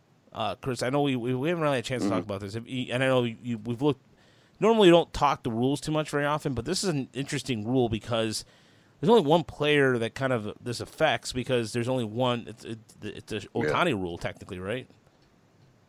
Yeah, basically that because I think what is it? You have to have had a certain number of appearances the Yep. season before as a pitcher, or a certain number of uh, at bats. So the- he's the only one who qualifies. Correct. So a player must accrue to both at least 20 major league innings and at least 20 games started, either as a position player or designated hitter, with at least three plate appearances in each of those games, in either the current season or the previous season. Position players must be designated as a two way player in advance in which they pitched. Once their designated is put in place, it remains in effect and cannot change for the remainder of the season or the postseason. Yeah, and if if I'm not mistaken, there's some like wacky rule where you can go on the injured list as one part of your two way player, but not the other. Like you could go on the injured list as a pitcher and still be a hitter, and then they can bring up another player or something like that. I, I don't know. I mean, it's it's a very interesting, unique thing. Like you said, it's the Shohei Ohtani rule. Um, I don't know if we'll see Brendan McKay get uh, get that treatment or not. He's not much of a hitter, I don't think. At least as a major league hitter, he's obviously very talented. But um, yeah, I, I, I don't know. I, it seemed like for a while, for a minute there, we are going to see a bunch more two way players, like Jake Cronenworth and all these other interesting. And, and I think it, we're not going to. I think it's just going to be Ohtani until he decides to pick one or the other. And you want to another part of the weird rule about this too, Chris? The only way a position player is not designated as a two way player can pitch in a game if his team is winning or losing by seven or more runs. Six. Or, is it seven? I thought it was Yeah. six, but yeah. yeah, okay. se- or, or if the game goes in extra innings. Yeah, they don't want teams just throwing in the towel, like down down four runs, and they don't want to use any more relievers, so they bring out a, you know, Andrew Romine to throw a couple innings and get beat up. So, yeah, I don't. Uh, and they may, they may be doing that also to, to prevent teams from kind of trying to game the the uh, two way player system Yeah, but you know, it was the sort of thing that didn't appear terribly necessary to me, but it was something I guess they, they figured they needed to take care of now sooner than later before some issue happens and somebody's playing a game under protest and all that nonsense. yeah, and there's a, a guy like uh, I'm trying to think of was it the former was it uh, the Re- uh, was it Michael Lorenz? Michael Lorenzen, yeah. Yeah, Lorenzen. Yeah, so he I mean was a position player and he pitched out of relief last year. So Yeah, center fielder and reliever, I believe. Yeah. So. So yeah, and he's in the he's in the L. So all right, let's get to questions. We do have a couple questions this week, and let's start with the more positive question. I do like this question from your buddy Chris. Oh, okay. So my friend Rob, uh, he seems to think that we generally focus on uh, players who are we think are overrated or players who suck. I like to think that we're just uh, Realistic. realistic. Yeah, I agree. but uh, but he did. He asked the question. He said, uh, "How about naming a prospect and an MLB player for the Tigers who might overperform this year?" Um, and I don't know if you want to go first or I, I can go first, but uh, Go go ahead. I'll Go go ahead, Chris. first. Yeah, go ahead. uh, so for, for my prospect, I have uh, I have Willi Castro, who I think gets forgotten about a little bit uh, because you know he came up. We saw him last year. He didn't. He was like every other rookie that came up last year. He was pretty much overwhelmed at the MLB level. He didn't do a whole lot. He struggled with some defense in the offseason. But uh, I don't there's some things there that I think you know he could be a solid major leaguer. Um, number one, he's he's fast. He's got like 88th percentile speed, which helps. You know, he's he's not a terribly prolific base stealer, but he's pretty efficient when he does decide to steal bases. And you you touched on it earlier about the pancake pancake glove or whatever. The, the one of the stories they've been talking about is his improved defense at shortstop this year. Um, you know, if he he improves there, he's got the tools to be an above average defensive shortstop. You know, he's got the range and the arm and, and all that stuff. He just needed to cut down on some errors, and they think that he's done that this year and got getting himself in a better position. Uh, and then the question becomes the bat. You know, he's never going to be a big walk guy. I think he might top out as like a six, seven percent walk guy, which is not ideal, but it's not like just a a uh, you know, it's not going to cancel him out like a Dawel Lugo three percent Harold Castro, 2% walk rate. And he didn't hit the ball very hard at all last year. Again, it's a small sample. His, his average exit velocity was 83.2 miles per hour, which was 51st out of 55 shortstops. So not great. But here's where I think things get interesting. He did hit a ball 112 miles an hour last year, which ranked 10th out of all shortstops. Uh, so I think it's in there. And even if you look, you look out of all players, that was in like the top quarter 112 miles an hour. That's that's harder. That's a harder hit ball than than uh, Trevor Story hit last year, or same as Freddie Freeman. Harder than Tyler O'Neill, who we were talking about. You know, these these are harder than Justin Upton. There there are a lot of big time. Paul Goldschmidt topped at a 111.5. So so Willi Castro has some juice in there. That doesn't necessarily mean he's go, gonna hit for a ton of power. You know, Jeimer Candelario hit uh, hit a ball 114 miles an hour last year, and he hasn't done a whole lot but I think that the potential impact is in there. He's got a launch angle of like 17 degrees, which is is good for hitting for power. And you know, Fangraphs has minor league exit velocity numbers, you know, generally, and they had Willi Castro at uh, 87, which was the same as Riley Greene, and maxing out at 108 down there, which is one of the higher max exit velocities uh, for the Tigers in the minors. So, I, like I said, I think there's the potential for him to to do some damage with the bat when he gets regular playing time. And I don't think it's like a, you know, I'm not saying he's like a 25 home run guy or anything like that, but I think you put it all together, and I could see him having kind of uh, a Willy Adames, uh, Amed Rosario sort of as a guy who he'll hit you 15, 20 home runs maybe with regular playing time and steal 15 bases while playing average or slightly above average defense at shortstop, and that's like a two, three, one player. I think it's well. I'm not saying it's going to happen. He's got to be able to, to be a little bit more selective at the plate, and and I think Major League secondary pitches in particular gave him a lot of trouble last year. But I think with more experience, he, he could be a solid average major leaguer. So he's a guy I'm looking for to, to see what he can do this year. Now, there's not a whole lot of room for him to play. We talked about it earlier that uh, you know, we were talking about Mercer. But it wouldn't shock me if, if uh, at some point this year let's say he's down in Toledo and he's hitting 330 with power. Like, what do, what do you do? Are you going to just keep him there because you've got Niko Goodrum and Jeimer Candelario? Um, and Jeimer's not hitting. I, I, I could see Willi Castro coming up. So that's that's my hitter. Uh, in my pitcher, and this isn't. Uh, I don't think I'm not going. You know, crazy report. I think Spencer Turnbull has a chance to really do well this year he's a guy. He, he ended up having the best FIP among the starters last year, like three nine, better than Matthew Boyd because he doesn't give up home runs. We talked about a lot. That Turnbull just limits uh, fly balls, and I think that the Tigers did a pretty good job of improving their infield defense this year. Uh, Cron and, and Schoop are, are upgrades over you know what did Dixon and John Hicks and Harold Castro and whoever the hell else they had, uh, you know, Gordon Beckham. They they are if you just go by defensive run saves, they're like 30 runs better, just uh, at first or at first, second, and shortstop. If you count Niko Goodrum over uh, Jordy Mercer and Candelario was solid at third base, so I think there could be an improvement there just from the defense behind him. And uh, you know he's now in his second year, second full season. He's I don't think there's going to be much that surprises him. The, the main question with Turnbull is going to be health and throwing strikes. You know, he, he gets a little loose with his control. If he can rein that in a little bit, he's already looked pretty damn good in spring.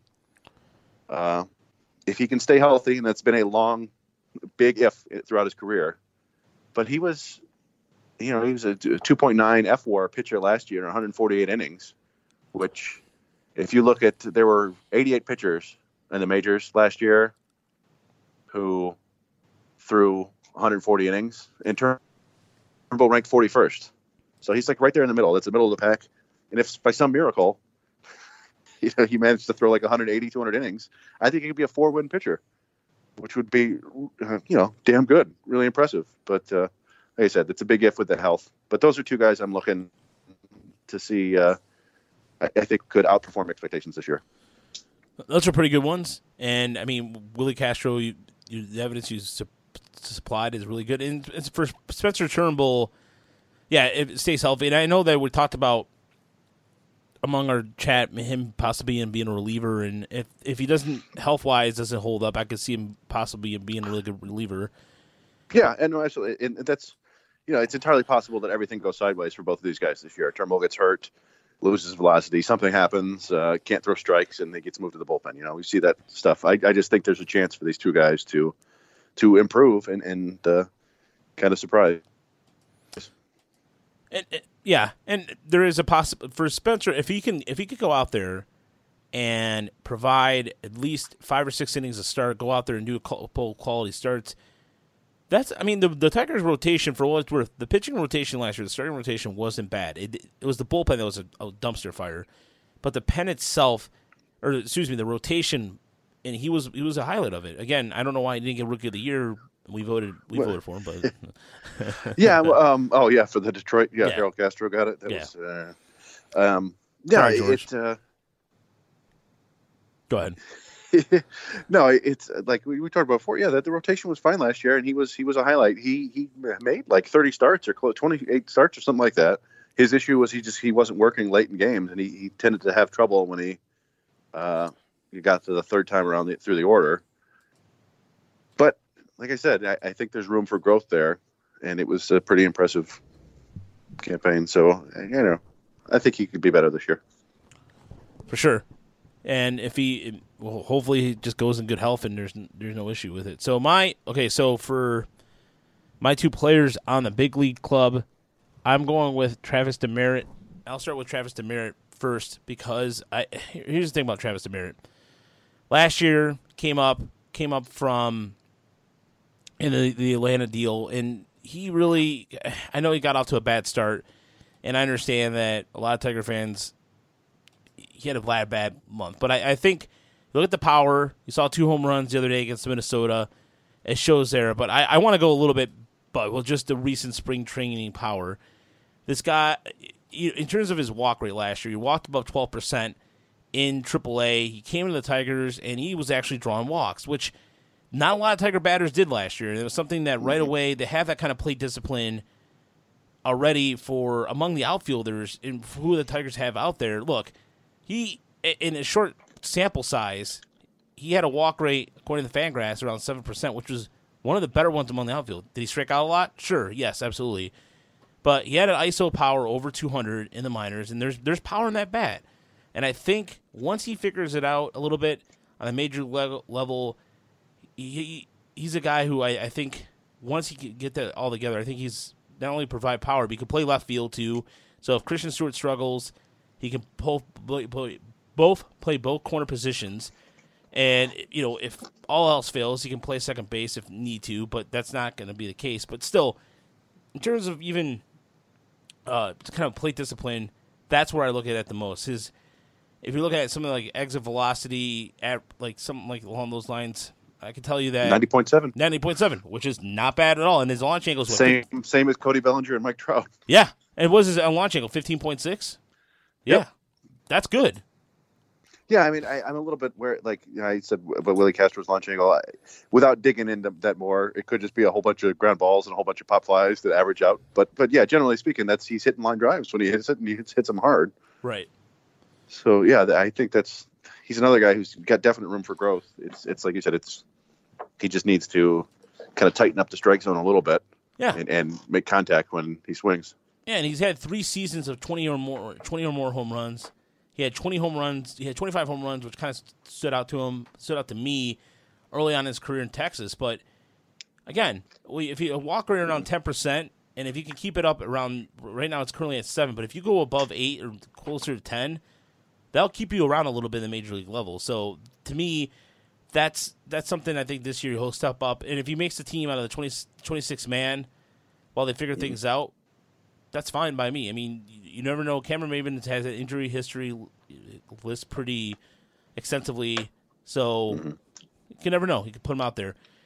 And my pitcher is Gregory Soto, and Soto is it's either he gets so Soto has some some tangibles there, but then eh, as Keen pointed out today, and he was absolutely right, he got hit up pretty hard. His, his arm angle was dropping down again, as Keen pointed out earlier on Twitter. But I don't know. I think Gregory Soto, this is a, a power lefty there, and we talked with marching orders. It was an excellent job there by Jason and and Chip talking about him a little bit in terms of if he can consistently put it out there, he could be a really good reliever. And I think it's just right now spring training. I'm, I'm going to ignore spring training because it is what it is. It's spring training, but his slider, his, fa- his slider's been really devastating. Fastballs around 94, 95. and I think if he can get it, if he can get, I think it's in between the ears a little bit, but I don't know, Chris. It, it, there's some, there's, there's, there's something in that arm there. I think that would make me think that he could be a reliever that I, I don't know, like. I, I think he, I think it's year they'll figure it out, and I think that he he might surprise some people. Yeah, no, I, I think uh, I think that's a good one too because it's another we're another guy who who got a taste of major leagues and, and had some struggles, but also showed some good stuff. And like you said, the the arm is legit. He just needs to find a little bit of consistency, and you never know when relievers will do that. Every now and then they'll just magically like, oh, that's all I have to do, and start start start throwing strikes every time. And uh, and even really, I mean, you don't need him to throw a ton of strikes. He just needs to be better than he has been. Uh, because you know, with that arm, if he's touching 97, 98 from the left side, yeah, there's not a whole lot of guys who can mess with that. So I could definitely see both of those dudes stepping up this year. Yeah, and, and for the Tigers, really, they, they, need a little luck. I mean, the the, Demeritte it was a throwaway. It was a throwaway in there because the Braves had a plethora of outfielders and prospects out there. But the Tigers can get a little bit, I, I, there's some signs with the, the power alone with the Demeritte. There's some sequencing issues that he could work on a little bit, making sure his delivery is consistent throughout. And if they can figure that out, I think he, yeah, 96, 97. I was saying 94 because the only time I seen him in the spring was hitting 95. But that slider was, oh, that was that was a nice slider. It was just it just breaks it off really nicely. So, um, was there any other questions? Oh no, uh, we had a question about the Yankee system too, right? Yeah, a couple couple questions. Oh yeah, that's had, right. We uh, had the, yeah Kody Clemens question too. Forgot about that. Yeah, the um, friend of the show, Dynasty Dave, Corporal Eddie. Corporal uh, Eddie, he good good friend of the show. Kody Clemens. Yep. He hit a dinger yesterday and profiles as a solid bat. Do you think he could be a second base option for the Tigers at the big league level? Um, I've got an answer for this. Uh, do you have one, Roger? Yeah, go for it, man. Um, so yeah, and it's been nice. He's he's played pretty well so far this spring. I think he's like five to thirteen or something like that. He, that that home run was pretty wind dated. I was watching that, and it was like a pop fly to left field that just kept going. Uh, but still, putting the ball in the air to the opposite field with enough power to use the wind is good. And he's got some pop. I am I'm still skeptical, despite that the hot start. There, and this is probably just my bias from the, the first few times I saw him in pro ball. He just looked like he had a lot of holes in his swing and kind of the traditional holes, you know, the, the fastballs up and the breaking balls down and in. seemed like he just couldn't lay off them and couldn't hit them. He's, he's, but he's worked some solid at bats this year, uh, this, this spring, and he'll do that. You know, he's got, he's got some, uh, some plate discipline and he's got some pop. I just, I think he's a, he's a, basically a dead pull hitter on the ground at least. So we can probably throw out any, any concept of him hitting for a lot of average. You know, he's just going to get shifted to death. So I would I would cap his batting average around 240 to 250 at the major league level at best. Uh, so what we really need is is for him to show t- that he's a legitimate power threat. Uh, so I'm you know I want to see like 15 home runs by July in Erie, and then I'll be like, all right, this is this is fun. We could do this. Um, and you know that's possible. Erie, you could hit some for some power there, but I, I just I kind of need to see it before I believe in it at this point. It's it's nice that he's having a good spring, but I want to see him do it at the Double A level. Um, because right now I kind of what I envision for Kody Clemens like like the most realistic best case scenario is kind of like a second base version of Christin Stewart. And I don't mean like the Christin Stewart we were promised who was going to walk and hit 30 bombs. I mean the Christin Stewart we've seen who hits 230 and walks a little bit but doesn't hit for nearly enough power and plays uh, poor to middling defense. I, I, I think that's just kind of what I picture for Kody Clemens. That doesn't mean he can't play second base for the Tigers in the future, but he's going to need to make some advancements before I can say, yeah, he's going to be their starting second baseman on opening day 2020 or whatever, 2021. Um, I'm a little bit skeptical, is all I'm saying. Yeah, and and you know, let me just add, we talked about Cole Peterson, who made a really good play the other day, and he's viewed one of the best defensive infielders out there. And Clemens, Chris doesn't Clemens doesn't really come up conversation wise in terms of even one of the top five defenders in the system, does he? No, I mean you're you're hoping that he can be average at second base. It's it's a bat first second baseman. Like he's not brutal, but it's not you know he's not going to be ranging up the middle and stealing hits and, and stuff like that. It's it's you know he's going to be able he's going to be fine there. Um, so that's you know it's the pressures on the bat, and within that the pressures on the power. I think. Uh, t- technically, uh, he's having a better spring than Nick Madrigal. well, yeah, there are there are. Uh, we could, this is kind of gets into the other question. Uh, Keith Law didn't even put Nick, Nick Madrigal on his top 100 because uh, Nick Madrigal has bottom of the scale exit velocity numbers in in the minor leagues.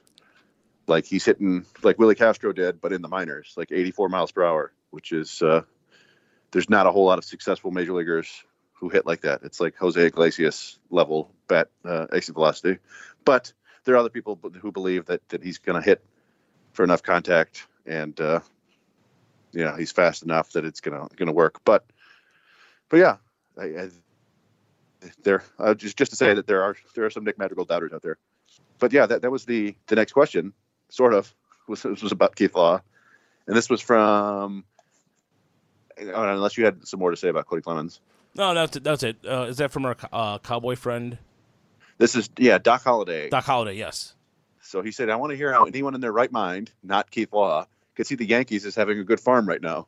Um, and so this is, yeah, I mean, it's it's I, Keith Law. We didn't touch on this, but he came out with his farm system rankings, and he had the Tigers 19th, which I'm surprised I didn't see more people complaining about.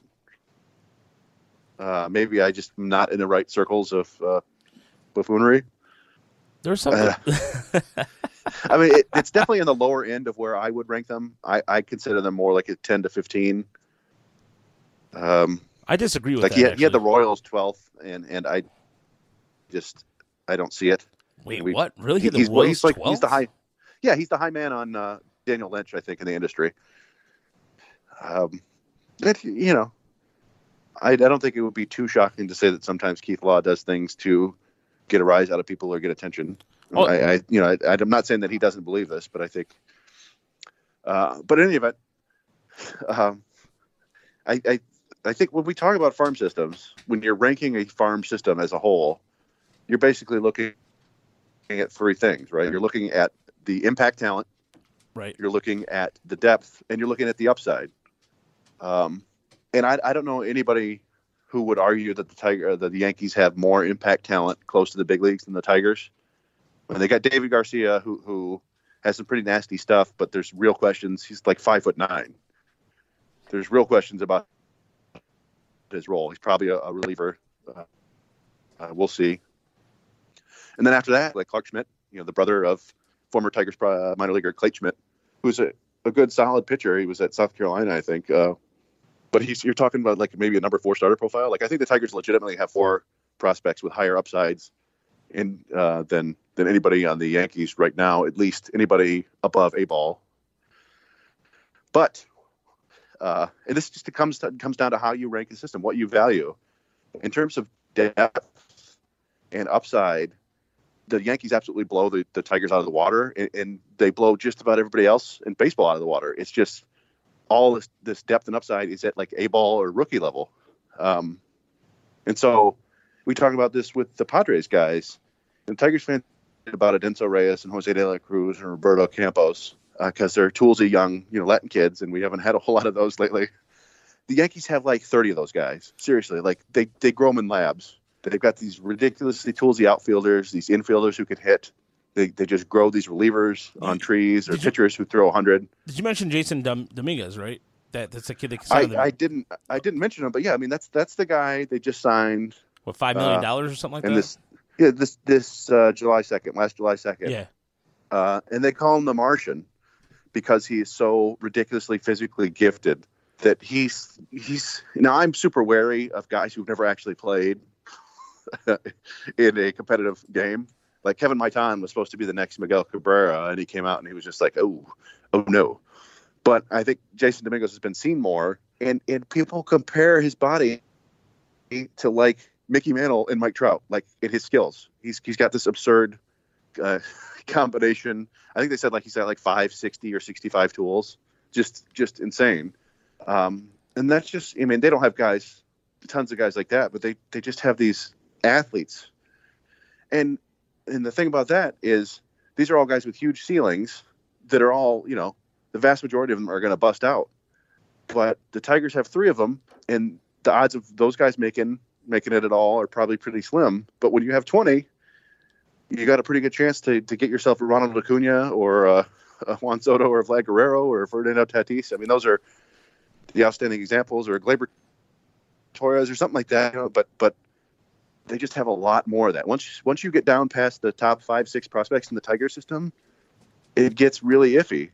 Uh, in, in not in terms of you know, hey, will this guy make the majors? Uh, there's some more talent like that, but but just in terms of ceiling, there are so many more high ceiling players in the Yankee system than there are in the Tigers. And and if that's what you value as a ranker, then you could uh, say they have a good farm system.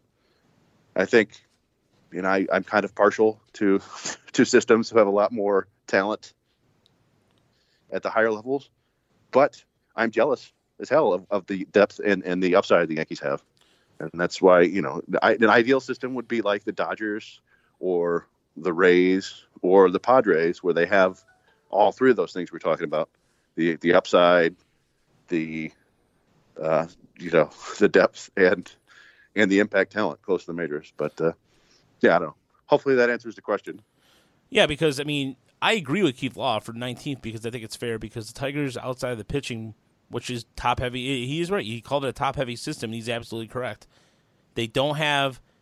If you look at Erie's roster this year, it's not nearly as deep as it once was, and you still don't know what you're getting out of Bryant. Packard. I mean, Bryant Packard looks good to us. Andre Lipcius looks good, but they're not top 100 as of yet. We don't know if they will be, and it, it, Yeah, I mean, neither of those guys scream a top 100 prospect to me, even if they Right. break out this year.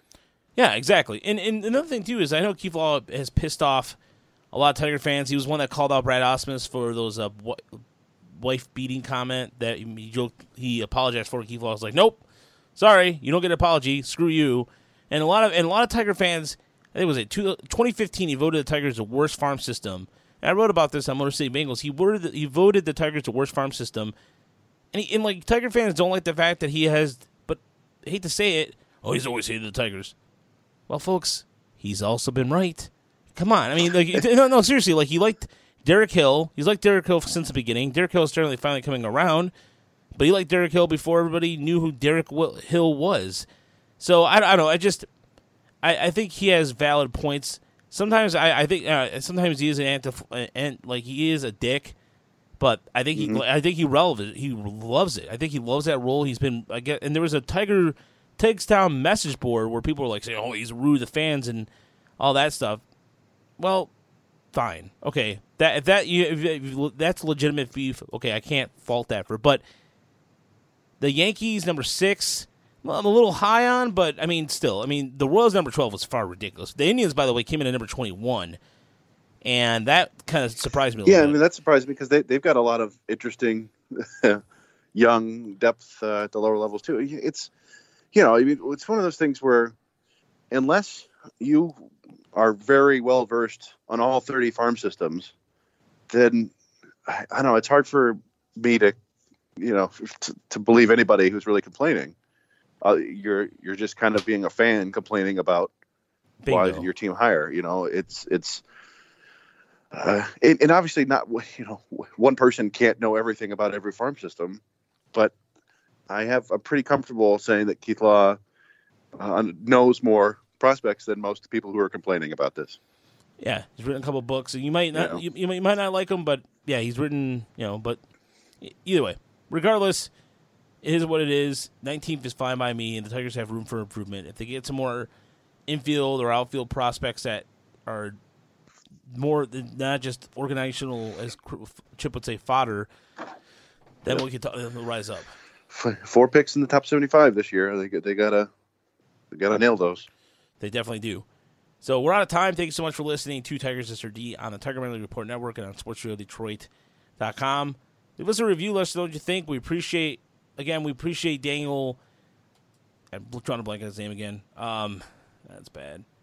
I'm bad with names tonight. Choctaw, Ch- Choctaw. Uh, hold on, I have to edit this out later. Um, hang on. Okay, so I'll start all over again.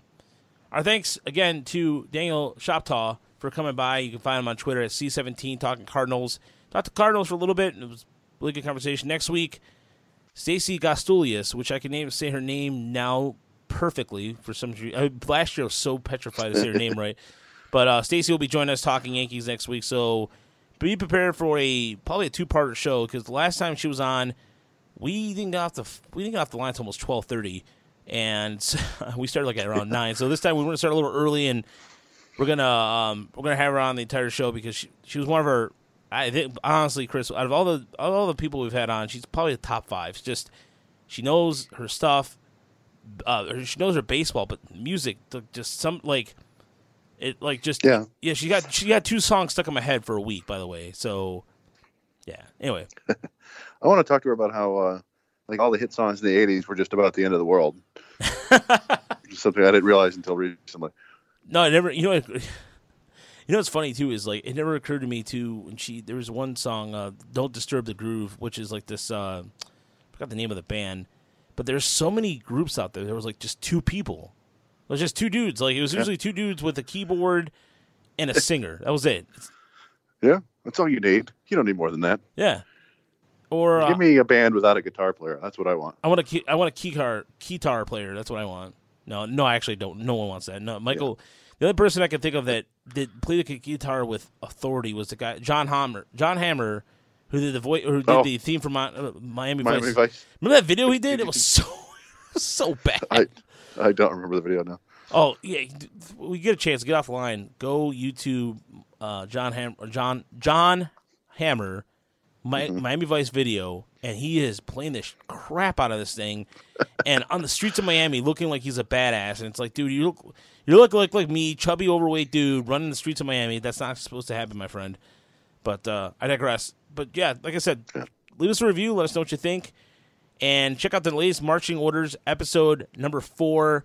Jason and I go in Spanish for a few minutes. We talked about a little bit about Scarface being the most overrated movie because it is, and college Uh, posters. See now, hold on a second. Now, oh boy, well, I mean, it depends on how you're defining it overrated. Like, are- are you, if you believe that it's classic cinema or like, uh, you know, good art, then I would say that yeah, it probably is overrated.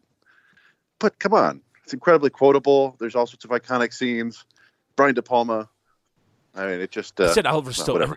I, I, I said Oliver Stone earlier. That that was stupid on my part. I was thinking. Well, he yeah. wrote the screenplay. Oh, he did. Okay, so yeah, that's right. He did play. Okay, okay. I'm not crazy. Yeah, Stone wrote the screenplay, and uh, it was inspired by the old uh, Scarface about Al Capone or whatever. But yeah, De Palma directed it, you know, and he's a great director, and he's a big fan of those long shots. I mean, you can't make it today. You can't have an Italian actor be a Cuban, uh, No. or I think uh, his best friend Manny was uh, British. I think Steven Bauer. I don't know. Yeah, like there there weren't a whole lot of actual Latin actors in there, which is not great. It's not great, but you get Al Pacino. What are you gonna do? Al Pacino, 1983. Let him go to town. and uh, No, yeah, I mean, I- it's a Giorgio Moroder did the soundtrack. You can't mess with that. No, I don't know. And there's I have to fight you guys. No, that, and that's fine. Like there, you know, I, I I get what you're saying. Like there's a lot of great quotable move parts of it and everything. And to me, my favorite Brian De Palma movie is Blowout. I just saw that last year and watched it twice. You ever seen Blowout? You know what that is? No, I haven't seen it. So it's with John Travolta and and actually one of one of his uh, ex-wives, Nancy Allen, who was the female lead in RoboCop. Oh yeah. Yeah, so Nancy Allen's in it, and it, John Travolta it plays a character whose movie sound he catches a shooting, catches like an assassination of a, a, a I think it was a governor. It's a part of the Criterion collection. It's a really good movie. Like it's really underrated John Travolta movie, and this is him trying to shake away from the Saturday Night Fever, all that jazz. He does a really good job. This this is a really good movie, and Brian De Palma. That's one of I like. Everybody talks about the Untouchables, which is a good movie. Carrie's good too. Don't get me wrong, but Scarface from that Carlito's Way. yeah. Carlito's Way of yeah, of course. Uh, Body, body double is debatable because it's just kind of a soft core porn, and he did direct. I think his film Femme Fatale was pretty Oh. much a porno too, right? With, yeah, uh, Rebecca. with Rebecca Romijn Stamos. Yeah, and Yeah. Anthony uh, Antonio no Antonio Banderas uh, is Yeah. in that movie. But uh, no, even like um, he, he directed. I think he directed Bonfire of the Vanities too. I think. I I I can't remember off the top of my head. Yeah, no, he did. he did okay. Um, but there's also like for his like lesser known movie like The Fury two. Uh, he also did he also did Casualties of War. So Is that the Michael J. Fox one? yeah, with Sean Penn. Yeah. Sean Penn plays his ass. Yeah, I mean, you know, he's not like the world's best director, but he's done some good movies, and I, I like him. Yeah. But listen, I, yeah, you're allowed to not like Scarface or think it's overrated. I just think uh, it's pretty. It was a big part of my youth. Damn it. No, I think for me is because uh, as a fellow Cuban, uh, I think that's because my just get, used to get my dad so angry when people talk about that movie and how good, uh, quote unquote, good it was, and so I don't know. I carry that my dad's angry with me sometimes about it, but it, I mean, it's like I said, there's some really good quotable parts of it, and you see some of it come up in Narcos Mexico, which I've been watching. Mm-hmm. Uh, but anyway, I'm not gonna sp- spoiler. If you're not watching Narcos Mexico, you should. Really good season. So, all right. No, yeah. And on that note, Oh yeah, I know. I really want to, but uh, you got a time. You, you watch Narcos, right? We've talked about this before, right? Narcos. I haven't watched Narcos. I want to. No, yeah, it's right up your alley. So until next week, we'll see you then. So say good night to the bad guy.